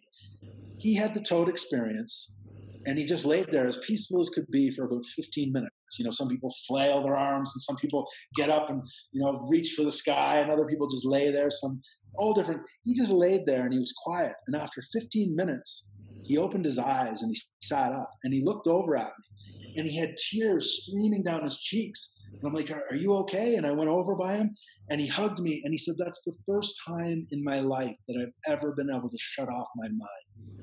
and he was so grateful for that. He's like, I know now it exists. You know what I mean? So it's like some of the greatest minds that we have, like you hear people talk like Elon Musk or all these people that they're just so they can't shut the brain off. It's um, like they're just go go go, and it's like that's a form of I don't want to say mental illness because the toad can help with this. Like I said, firsthand experience. I watched this young fella come out of his experience, and it's just the gratitude. And I still talk to him. You know, the last time I talked to him, he's like, he'll never forget that experience because it's the first time in his life he's tried meditation, he's tried yoga, he's tried all these different things, and it's like it's never worked. But I almost feel like you don't need to smoke toad all the time. Maybe that one time opens the doorway or creates the pathway that now you can access it on your own. You know what I mean? Like I notice after having toad ceremonies a week or two after, I can sit and meditate and I kick back into almost like the feeling of the toad. So it's created that pathway that I can find that inner peace now in that mm. light. So it's like again, it's, like you've built you've built the memory. It's a timestamp in your brain. You've had the experience, and now you can you can recreate. Mm-hmm. Yeah, that's beautiful. It's absolutely amazing. It's like that, that's the best part of my job is to watch people have breakthroughs. And it's again, I don't do anything. I just stand by. It's like all I need to do is like, you know, let them have that experience, you know, and it's like you're not doing anything. And that's that's the other thing with this type of work is you need to separate yourself. Uh, Terence McKenna, I don't know if you're familiar with Terence McKenna. He's yeah, but his one of his quotes is my favorite of all time. It's follow plants, not gurus. Hmm. And it, for me, it's like it's perfect because some of the most therapeutic uh, psilocybin sessions I've had, me eat the mushrooms, go out into nature alone. I don't need somebody, you know, when you're a newbie and you're just coming into this, it's very scary. But once you learn how to work with psychedelics, you can work with them on your own uh, as long as you're responsible. You can microdose. You know, I know many people that are microdosing psilocybin down in the Silicon Valley. Almost all those programmers are microdosing LSD, psilocybin. I know fighters that are using it in sparring sessions because they're microdosing. They're seeing things before they happen. So it's like, you know, I don't care it's what you believe. Performance acceleration. It's like a, it's it's getting into flow state. It's so exciting what is possible once we really understand the science behind what's happening within us, and while the different paths to tap into this uh, peak performance or creativity or healing. Um, I think we both acknowledge that there are multiple paths to expanding consciousness, and also it really depends on the readiness of an individual, the amount of time someone has to, you know, get away and experience these things, as well as the the risk um, eh, that a person's willing to take to explore different avenues. It's um, it's something that's addressed in the book "Stealing Fire" by Jamie Wheal and Steven Kotler. I want to ask you, what would you say is the number one thing that people need to work on? Is self love. Most people don't like themselves, unfortunately. I noticed that. Most people are extremely critical and i don't know if they're carrying wounds from from childhood traumas and you know you know obviously that's where a lot of our our wounds come from and we during the formative years you know a lot of people have been told unfortunately you know this is just what i've seen through the work that people just they don't accept themselves they don't like themselves they want more self-love they want to be kinder with themselves like i know when i was going through all, all my things like if i ever met somebody that talked to me the way I talk to myself, I'd punch them in the face. You know what I mean? Like, like who is this person? It's like, but we talk to ourselves. We're so horrible. Like you're a piece of shit, and you didn't do this right, and you didn't do that. So, definitely number one, I would say, is self love. A lot of people are missing, you know, that that self love, and they're missing it from childhood or wherever it may be. That seems to be the number one. And then the number two, which is pretty much related to number one, is their interpersonal relationships. That seems to be that a lot of people come down when they've had a bad breakup or they're ready to have a breakup or, you know, they're questioning. And it stems from, again, not loving themselves. So it's like you're constantly beating yourself up and you have a partner that tells you how great you are. You're going to think either they're a liar or, you know what I mean? It's just, so definitely the number one is self love and people looking for that. And then number two is trying to work through relationship problems, which, like I said, just stems back to your own problems. You know, if you're mm-hmm. usually if you're happy with yourself and you can meet somebody, you can have a healthy relationship. But you know, I see a lot of codependency that you know, I just had people on the last retreat that came as a couple, and it's like they didn't give each other space, you know, and that's what my job is. And it's very hard when you've got two adults who are very successful to say, okay, we're going to have a timeout now. We're going to separate you guys. And it's like, have your own experience. Don't worry about what she's doing. And it's like, you know, so sometimes I've seen, you know, the psychedelic save relationships, but uh, then on other times, if the relationship's not healthy, it usually shows people that it's not, and they have a separation. Um, so those are the two big ones as far as like healing and what people want to do to heal. But what I've also found is a lot of the people that we've been gifted to work with are people that are looking to expand their consciousness and creativity, mm-hmm. which is my like. Uh, don't get me wrong, I love to help people heal, but I also like to work with people that are already fairly balanced that like to go in deeper and expand. Yeah. That yeah. to me is the where it's it's fun at that point. Um, it can be very difficult working with people when they're going through past traumas. It can be equally as rewarding. But my main goal with this project is to help the people that need healing, but also to bring leaders down here. I mean, we've had some very interesting characters come in and help those leaders sort of expand their consciousness and think of new ideas to help their communities and help the people around them. And that has that that web effect where it's like we are all connected, so let's influence one another in a positive way and that's there's a lot of power in that. So that's where my main focus is now. And I, like I said, when I look to guys like Tim Ferriss, which are donating and helping donate millions of dollars to MAPS, you know, for any of your listeners, go check out maps.org because they're doing some great research. It's an amazing website.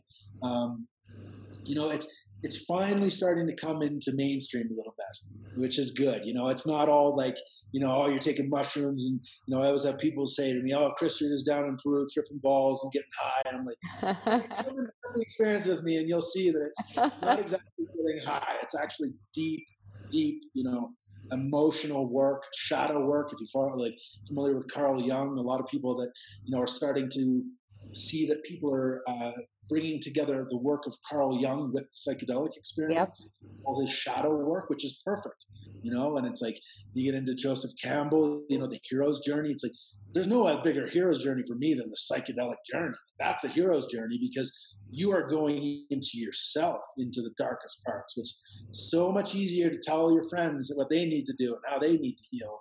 But then when you look at yourself, it's like, oh, I don't like that. That's uncomfortable. Mm. It's like, yeah, then, then that too. It's mm. like, I still get it. I'm still like, you asked me about enlightenment. It's like some days I feel enlightened.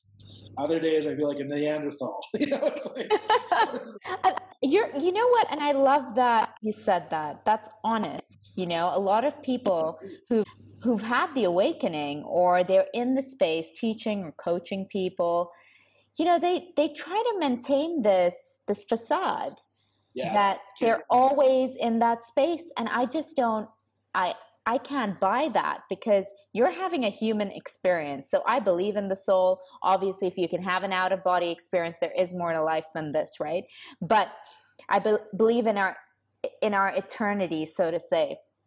So when we're here having a human experience we're obviously going to be having human emotions and our days are so different. So there is no way that you can constantly be in an enlightened state. And, you know, it's so important for people like you who are in the work, doing the good work, to to say that because it's it's real and it also gives the sense of connection with whoever comes in. And that's the whole that that's the environment i wanted to create. An honest environment that's not it's not all love and light. There's a lot of hate and shadows. There's a lot of you know, there's a lot of darkness, so let's look at that too. It's not that there's not love and light, but it's like it's there's no finish line to this. And people say, "Oh, I, you know, I just want to heal." It's like you're never going to completely heal. life will traumatize you and smash you again just when you think that you're you know oh i'm fine and i'm perfect and now i've got that it's it's the same as getting in physical condition it's not like now i'm in good shape i'll put that over there and i'm going to go focus on something else no no you need to focus on that every day because if you don't focus on it you're going to lose it and i've gone mm-hmm. in and out and that's one of my biggest pet peeves is these centers with these enlightened people that wear all white and it's like they're pure and it's all like I'm not hating on that, but it's like it's not my style. You know what I mean? It's like it's like okay, you can wear all white, Om Shanti, you know, go to your ashram, do whatever you got. You're you're the misfit. I love it. The rebel, the rebel of the spiritual retreats. There needs to be a space for that because I'm one of those people. and I know you are. And that's, I knew that when I talked to you at first because, and there are more people like you, and I feel that people like you and myself that we're not going to do the spiritual bypass. We're not going to wear all white. We're not going to, you know, do our chants and just accept. We're going to seek our own path and seek our own knowledge, and we're going to be okay with that. And we're going to empower other people to do the same. You know, absolutely. My main missions, like let's drop all the pretentious. You know, I'm healed, and now bow to your guru, and you know, like no, no, no. Life is the guru, and it's going to teach you, and you need to listen to the messages that come in. Life is the guru. Yes. It truly is. That's the best teacher. Mm-hmm. You know, like we hold a space that let people have an experience, but then how they integrate is going to be their own choice. We're there to hold their hand for the first couple days after, and I stay in touch with people. But you have to take your power back. You have to take your power back. Like, don't wait for somebody to to to save you. Like, you know, my hospital trauma visits. Like, I would be in a bed next to somebody that had half the injuries uh, that I had, and I recovered twice as quick because they're waiting for the doctor to heal them. Like, the doctor's not going to heal you. Get in your wheelchair and start doing laps. Start doing workouts. Start doing some breath work. Like, eat healthy food, drink water. Like, take your power back. I see the guy in the bed next to me. He's like, smoking a pack of cigarettes a day and eating McDonald's in his recovery. I'm like, you're in for a long recovery, dude. Like, you're going to go through depression because you're not getting proper nutrients and minerals. Like, these are all the things. And I believe that it's what you touched on. The problem is there's not enough education. Yeah. Too many people. Like, if you look back to our, our generation, like my parents, my grandparents' generation, it was just trust your doctor. Don't ever ask any questions. The doctor knows. Like the doctor was put up on a pedestal. It's like again, I've had great doctors and bad doctors. You know, it's, we can't just expect people to heal us for us. You know, it's not. Yes, absolutely. And I think there needs to be there needs to be like a global challenge where people actually think about, you know, with all this stuff about let's save the world, make it a better place, kumbaya style. Like it, look, it's amazing, and I work with a lot of people who are doing some amazing impact work hats off to them. At least someone's doing it. But there's also a lot of preachers who aren't necessarily doing anything and they're just kind of PR stunting the whole thing, right? So you need to be able to differ between the two. But in the space of healthcare, in the space of mental health, in the space of consciousness, there's so much that need that like there the educational element and also the tapping into the medical system, which is a whole other story, oh, right? Yeah. Like that's a whole other. And I mean, I, I know that you're following all the content around that, as am I. You know, it's it's it's crazy. It's crazy what's happening.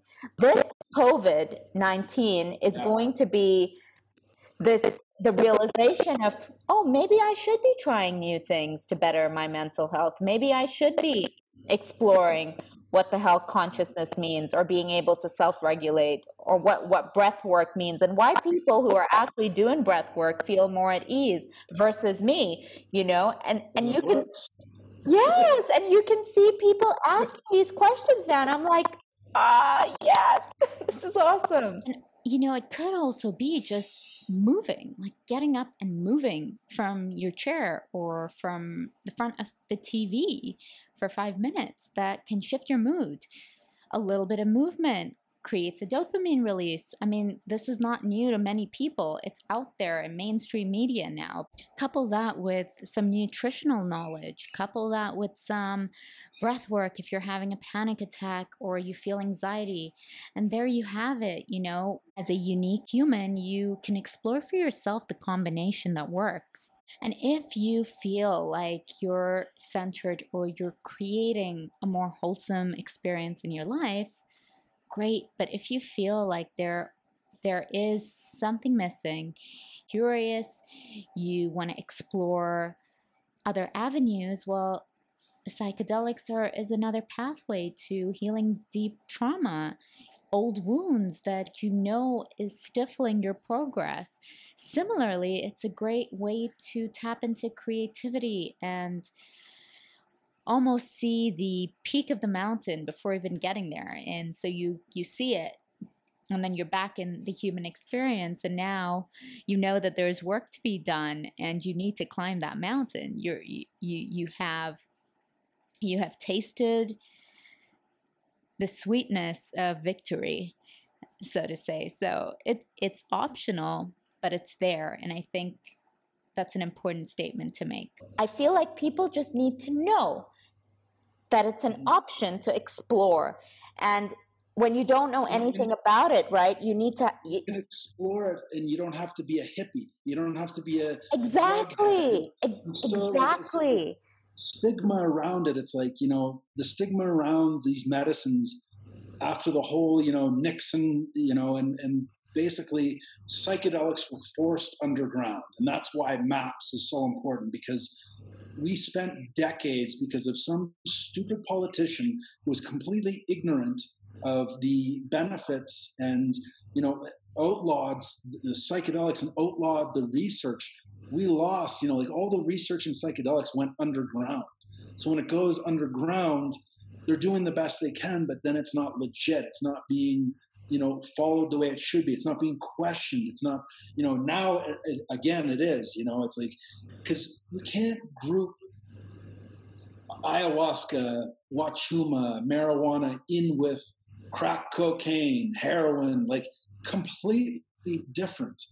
Though crack cocaine and heroin are meant to numb and you know and, and sort of turn things down like your pain they numb your pain they numb your consciousness you know like alcohol numbs your consciousness i'm not saying don't have a drink but if alcohol is legal then why the fuck are psychedelics illegal you know show me the detriment to psychedelics and people experimenting with their consciousness. If anything, we create more free thinkers that will come up with good solutions to modern problems. And instead, you know, they're being outlawed and they're still being looked down upon, which is my biggest frustration. You know, even the fact that I'm in Peru and in Peru, marijuana is illegal. It's like, well, we're allowed to drink ayahuasca. Like, who decides this and who has the right to tell anybody how what they do with their consciousness. You know, it's like that's a problem. But you see, people. The thing is, people don't even know that the two are linked, and people don't even know conscious. The word consciousness is so heavy that when I use it, sometimes you know, people just like, "What are you talking about?" And if you if you don't if you're not having those conversations, you just don't know. And then the minute you hear psychedelic, you automatically your mind goes, "Oh, this is taboo." You know what? Like we don't need that. So if you don't have some information on one aspect of what this can do, which is the bigger picture, which is ayahuasca ceremonies are a way of, um, well, one of the ways of being able to see the top of the mountain without necessarily climbing it. So you have this peak experience through the use of plant medicine, psychedelics, and be able to witness this extreme joy of you know, hey, whoa, we're much more than our bodies. But then how do you integrate when you come back down is the question. And also, why am I doing this? Is it just because it's this new fad, or what am I after? And and uh, the three things that I keep hearing come to mind is deep healing, increased creativity, and people who have a yearning for knowledge beyond the self, beyond this body a lot of education needed in that space. I want to talk a little bit about your shaman, Pepe. So, um, Pepe is uh, our shaman who conducts all the ayahuasca ceremonies. Um, he's featured in a documentary that's found on Netflix called The Last Shaman. So, for anybody that's interested to sort of get an idea of, of Pepe's work, he's featured in that documentary. Um, there's a lot of uh, suspect characters in that documentary, but Pepe is um, he comes from a long lineage of Shipibo shamans. So his tribe is referred to as Shipibo Kanibo, and they're located in just outside of a city called Pucallpa, which is down along the Amazon. Um, he's from a village called Santa Rosa, which lays right on the border between Peru and Brazil. Um, he comes from a fishing town. Now, Pepe's father was killed when he was just a, a, young boy, and he went to live with his uncle. And his uncle is also a fairly famous shaman who works. Um, he works in uh, in Italy and France. He travels quite a bit. He's starting to get older now, but he he was taught by his father, and then passed it down to to uh, Pepe. Which um, you know, I've worked with many different shamans since I've been down here, and you know, Pepe is very special because Pepe, he's been through his own traumas. Um, he's had his own struggles in his life, and he's helped heal himself and his his community.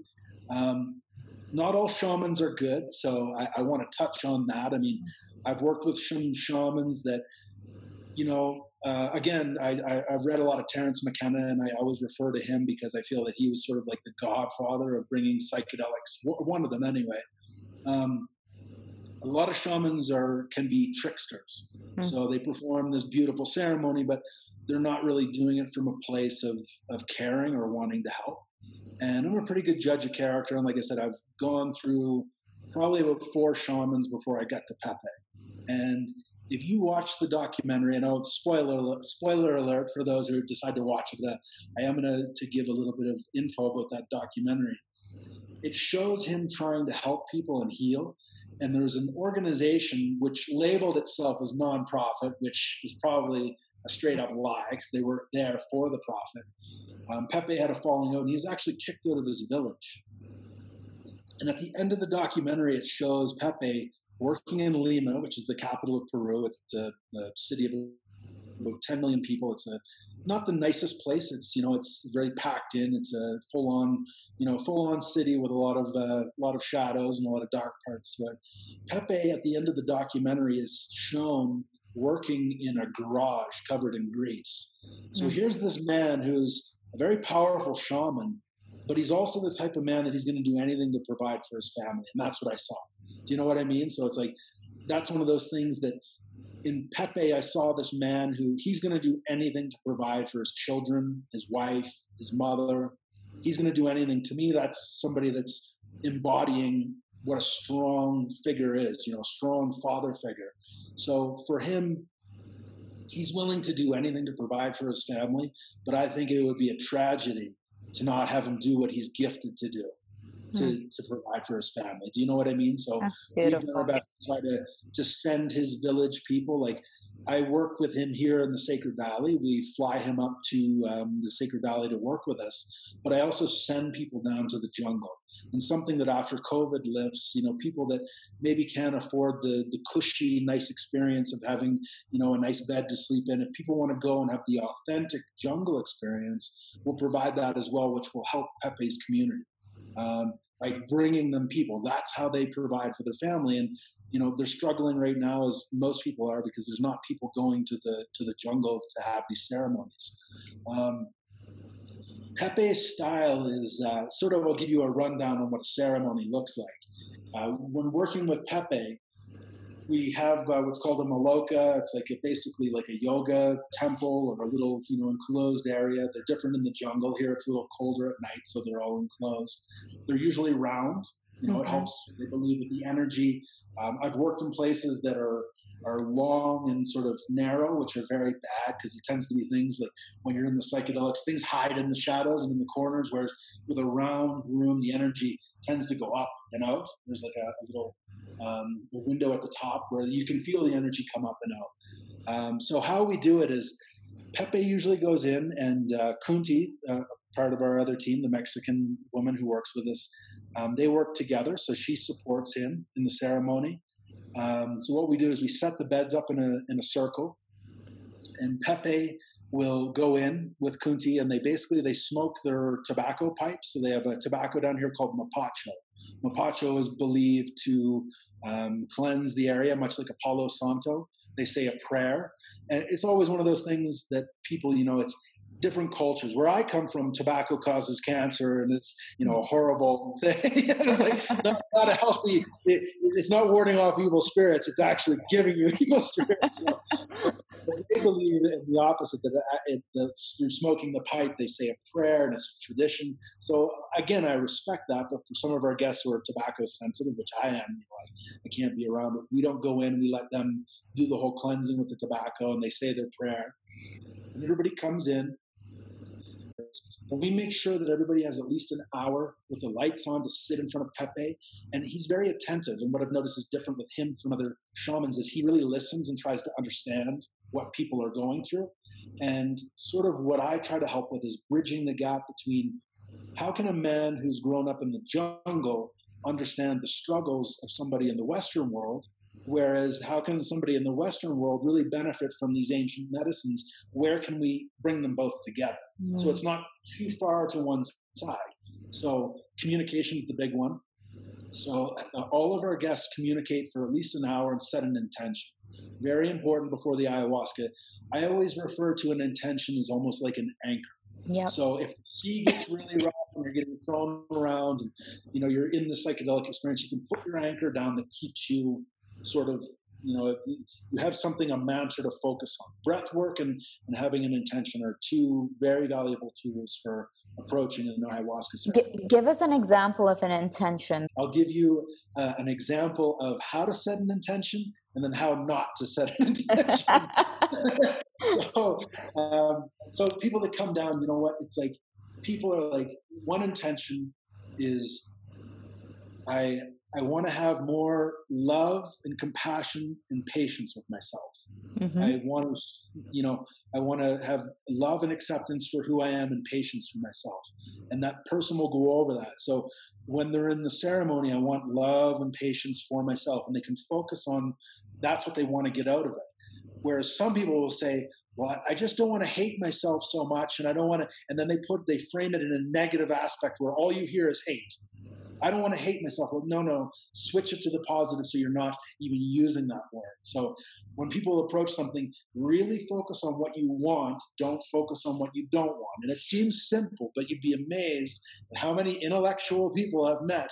I just don't want to hate myself so much. And it's like, okay, well then what do you want? You know, so setting intentions, something like that. Um, so, oh, I don't want my mind to be so busy. No, no, I want to be able to quiet my mind you know so you frame it in the way of what you want and you really focus on that.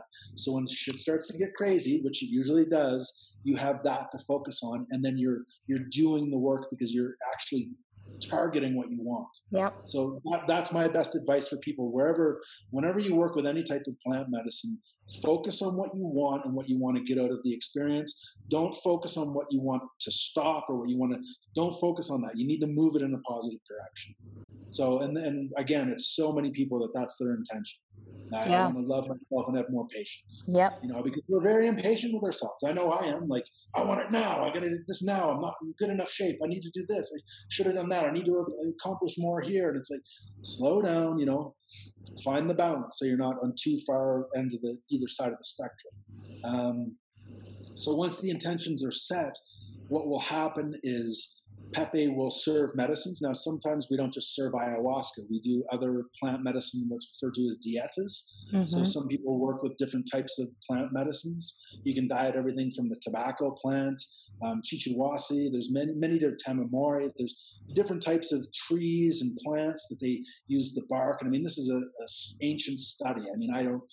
There's so many different plant species in the jungle that we have no idea. I mean, that's where most of big pharma medicine comes from they get it from the Amazon, synthesize it, patent it, make a shitload of money, and it's not as good as the real thing. So, um, many different medicines that you can diet. But when we have people in the ceremony, if they're dieting another medicine, people will come up one after one and get their dieta medicine. Mm-hmm. And then afterwards, they'll come up for their shot of ayahuasca. Now, with our, the way that we work with ayahuasca is we don't dose people too heavy at first, especially on the first night. We let them feel it a little bit after an hour or two into the ceremony, if they feel they want a little bit more, it's there that they can take a little bit more. So it's almost like dipping your toes in. You don't want to put people in the deep end right away. You want to let them get a feel for it. We usually do three ceremonies in a row. so you'll get a chance to go deeper as the nights continue. Um, so after the ayahuasca is served, we turn all the lights off in the maloca. Um, Pepe drinks the medicine. Kunti drinks the medicine.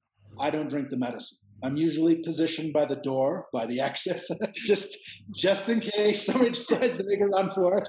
I'll go out with them, but it's like I'm kind of like the psychedelic shepherd. I keep people in this in the circle, and if they want to go look at the stars, I'll take them outside, but then bring them back in. So that's how we keep it safe. We keep the groups very small.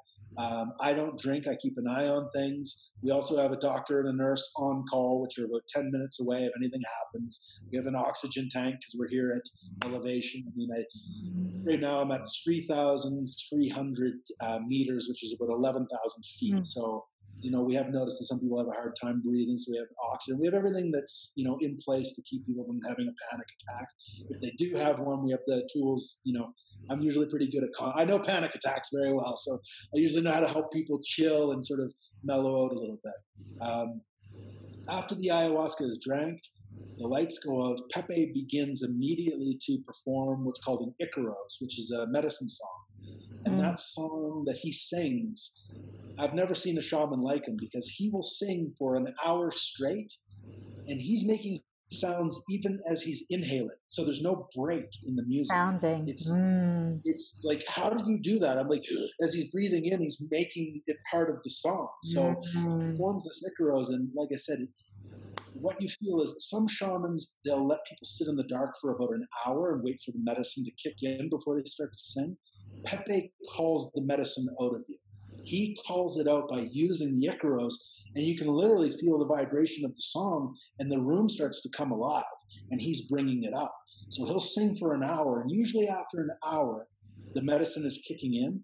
That's when we offer people a little bit more if they would like more and if they don't want more then they can chill.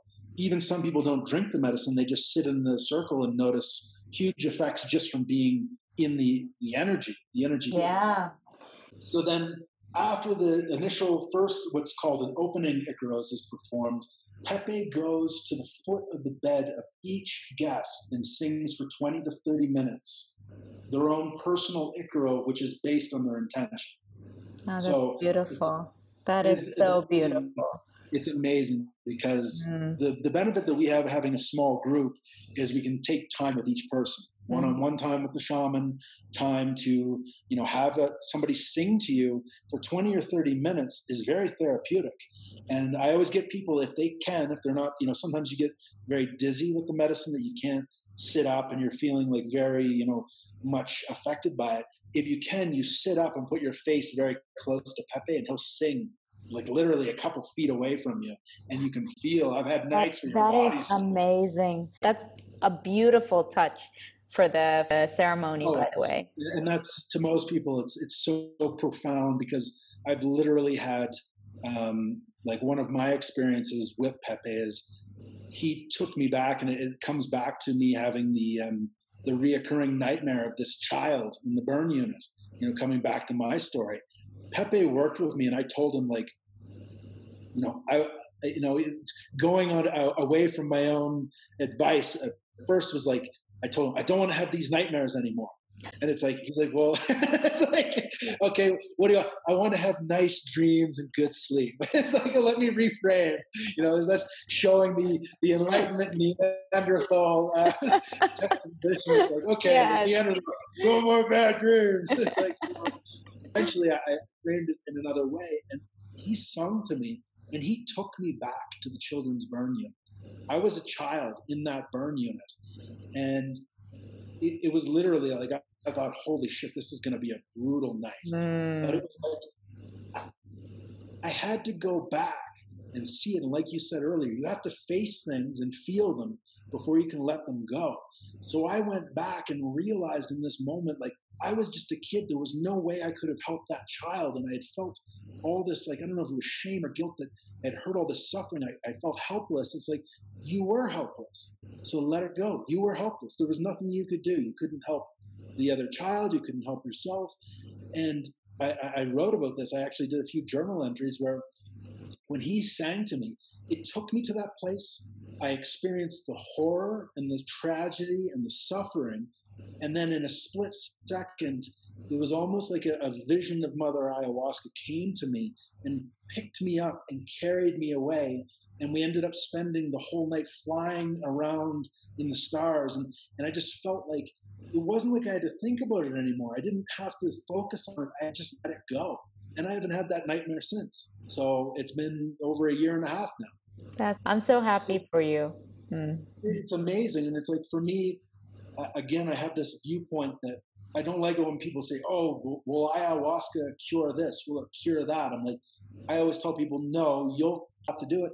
But in sometimes it actually does heal. It helps you let go in a certain way that you can move forward. It's what you said before. What you said was it shows you a pathway, and then you have to walk the path, which is with every kind of healing, like even healing through deep meditation. You know, when people say they're a healer, they're not. They're not a healer. They're facilitators of healing. Yes. Because yeah, I can't say. I just saw the before we started our, our, conversation. I, I saw something on my feed, and it was like a an advertisement: how to become a healer. Space. Mm. You know, hmm. that's what people. It's like I facilitate people to heal themselves. I create a safe mm-hmm. space I'm there if they need support, but they have to do the work. And it's even something that when I see somebody struggling in an ayahuasca ceremony, it's almost like, you know, your initial reaction is you want to go to them and help them. I never go to them and help them unless they ask for help. I tell them beforehand, try your best to work through this on your own. Um, but if you need help, I'm here. So there, there's that. It's not like you're alone and you're going to suffer, but at the same time, don't just reach out for help. You know, like some people like, oh, I need a glass of water. Oh, I need you to hold my hand. Oh, I need this. I need that. I need this. And they spend the whole night telling you what they need. And sometimes what they need is to help themselves. Like, obviously, I'm not going to let somebody throw up on themselves and if they need help to the bathroom. But when you're in that emotional process, mm. sometimes it's better to face it alone. I mean, it's it's cliche and it's a, an analogy that's been used so many times, but it's true. It's like the cocoon for the butterfly. You know, like if you don't let it struggle and get itself out and help it's not going to be strong enough to live life. Mm-hmm. You know what I mean? It's true with the ayahuasca. Like, yes, I can hold your hand all night long and I can tell you it's going to be okay. Or you can hold yourself and hold space for yourself and learn to work through it, that you're not always going to need somebody. Mm-hmm. And again, I'm not saying that we don't need people from time to time, but I just feel some people, they underestimate their own power and they immediately reach for help when they maybe don't need it. You know what I mean? And it's like, and then they're going to always feel like they're dependent on somebody. They're not strong and independent enough. And again, I mean, some of us face tragedies that we need somebody to hold our hand. I get it, but you know, balance. You know, yeah. you got to work a little. It's the so. tough love. You're showing them some tough love. Tough love, baby. All about the tough love. that's, that's, that's true. I, I agree with that. Uh, where would you tell people to go to find out more about your retreat? Um, well, you can go to the website, which is earthmedicineexperience.com. Um, so earthmedicineexperience.com. And on the website, there's a direct link to my Peruvian uh, WhatsApp. So it has a direct link. So if anybody hears this and they want to know more, I love to talk to people. Like I talk to people even if I know they're not coming to see me. I love working with people. I love hearing people's stories. So, you know, I had a gentleman that he didn't want to come to our retreat. He wanted to go to the jungle. I still spent hours talking to him to help him prep because I know how confusing it can be and how there's so little information. And the advice that I would give to people that hear this don't refer to Dr. Google. Dr. Google will diagnose you and tell you all the horrible things about ayahuasca, and you'll have to talk to somebody who actually. To be honest, Chris, I mean, I got your contact through a good friend, Joe. And yeah. shout out to Joe. Thank yeah, you, Joe. shout out to Joe. And um, I looked up several retreats in Peru when I was considering coming down. And I kid you not, I got the the weirdest sense from some of the people who I'd spoken to from other places in in Peru. And when we connected I knew that you were authentic. And it's so important this is a really important message for everyone listening is that you've got to do your homework because this is a new experience and you need to have a safe space you need to to be with the right kind of people who've got your back And, and uh, that's a great point. And the, the right type of people for some people, it may be the drum and feather crowd that wears all white and absolutely. Yours. If that's yours, go for it. But find not, find your tribe. if you want the tough love, Chris is your man. and if you want just an honest, if you don't want the whole you are warm, Chris. You're so warm and open and lovely, and I like the balance of you. So, and, and that's what, and honestly, I owe that. To come back to the very first of the conversation, I owe that to the pain and the trauma. It cracked me open. I and had so, no choice. Th- but that's just it, right? Some of the best people who are doing some of the really good work needed on this planet have really suffered some yeah. deep trauma and have had to go through the process so that they know what they know what other people are going through. They can empathize better. It doesn't come off as fake. It's more authentic because they've been there. They've been in those shoes.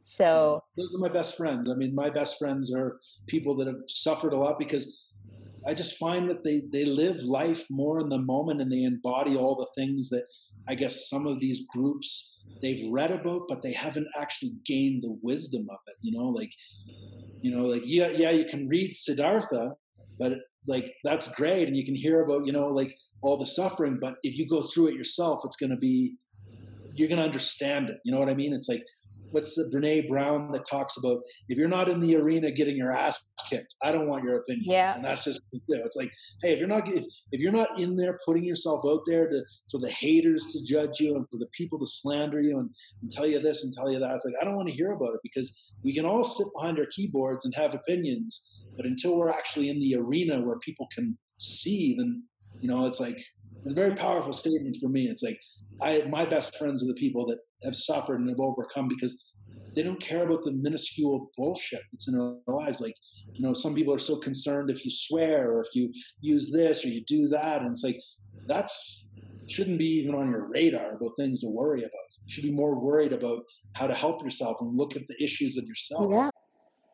I love that. Yep, got to look at the issues of yourself. We're normally running, we're normally seeking escapism. How can we embody the best versions of ourselves while looking fear and trauma and pain in the face and using it as a tool to grow? Um, what are the pathways that can help us heal and be more creative so that we can actually influence the world for good?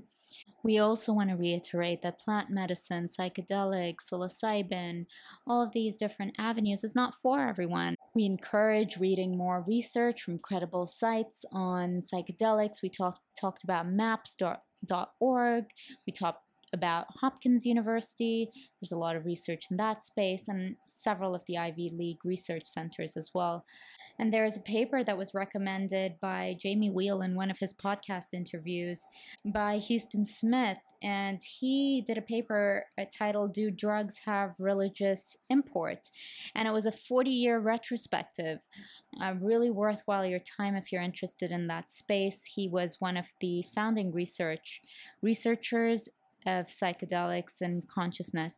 Thank you for listening to this podcast episode, and big shout out to Chris for sharing his stories so openly and bestowing us with all his wisdom and knowledge so that we can take it away and make educated decisions on how we choose to be more creative and how we choose to heal and really live our lives better day by day. Thank you very much. Thank you so much. Much love. Much love. Bye bye. Ciao, ciao. Until next time, my friends, seek your truth and then live it.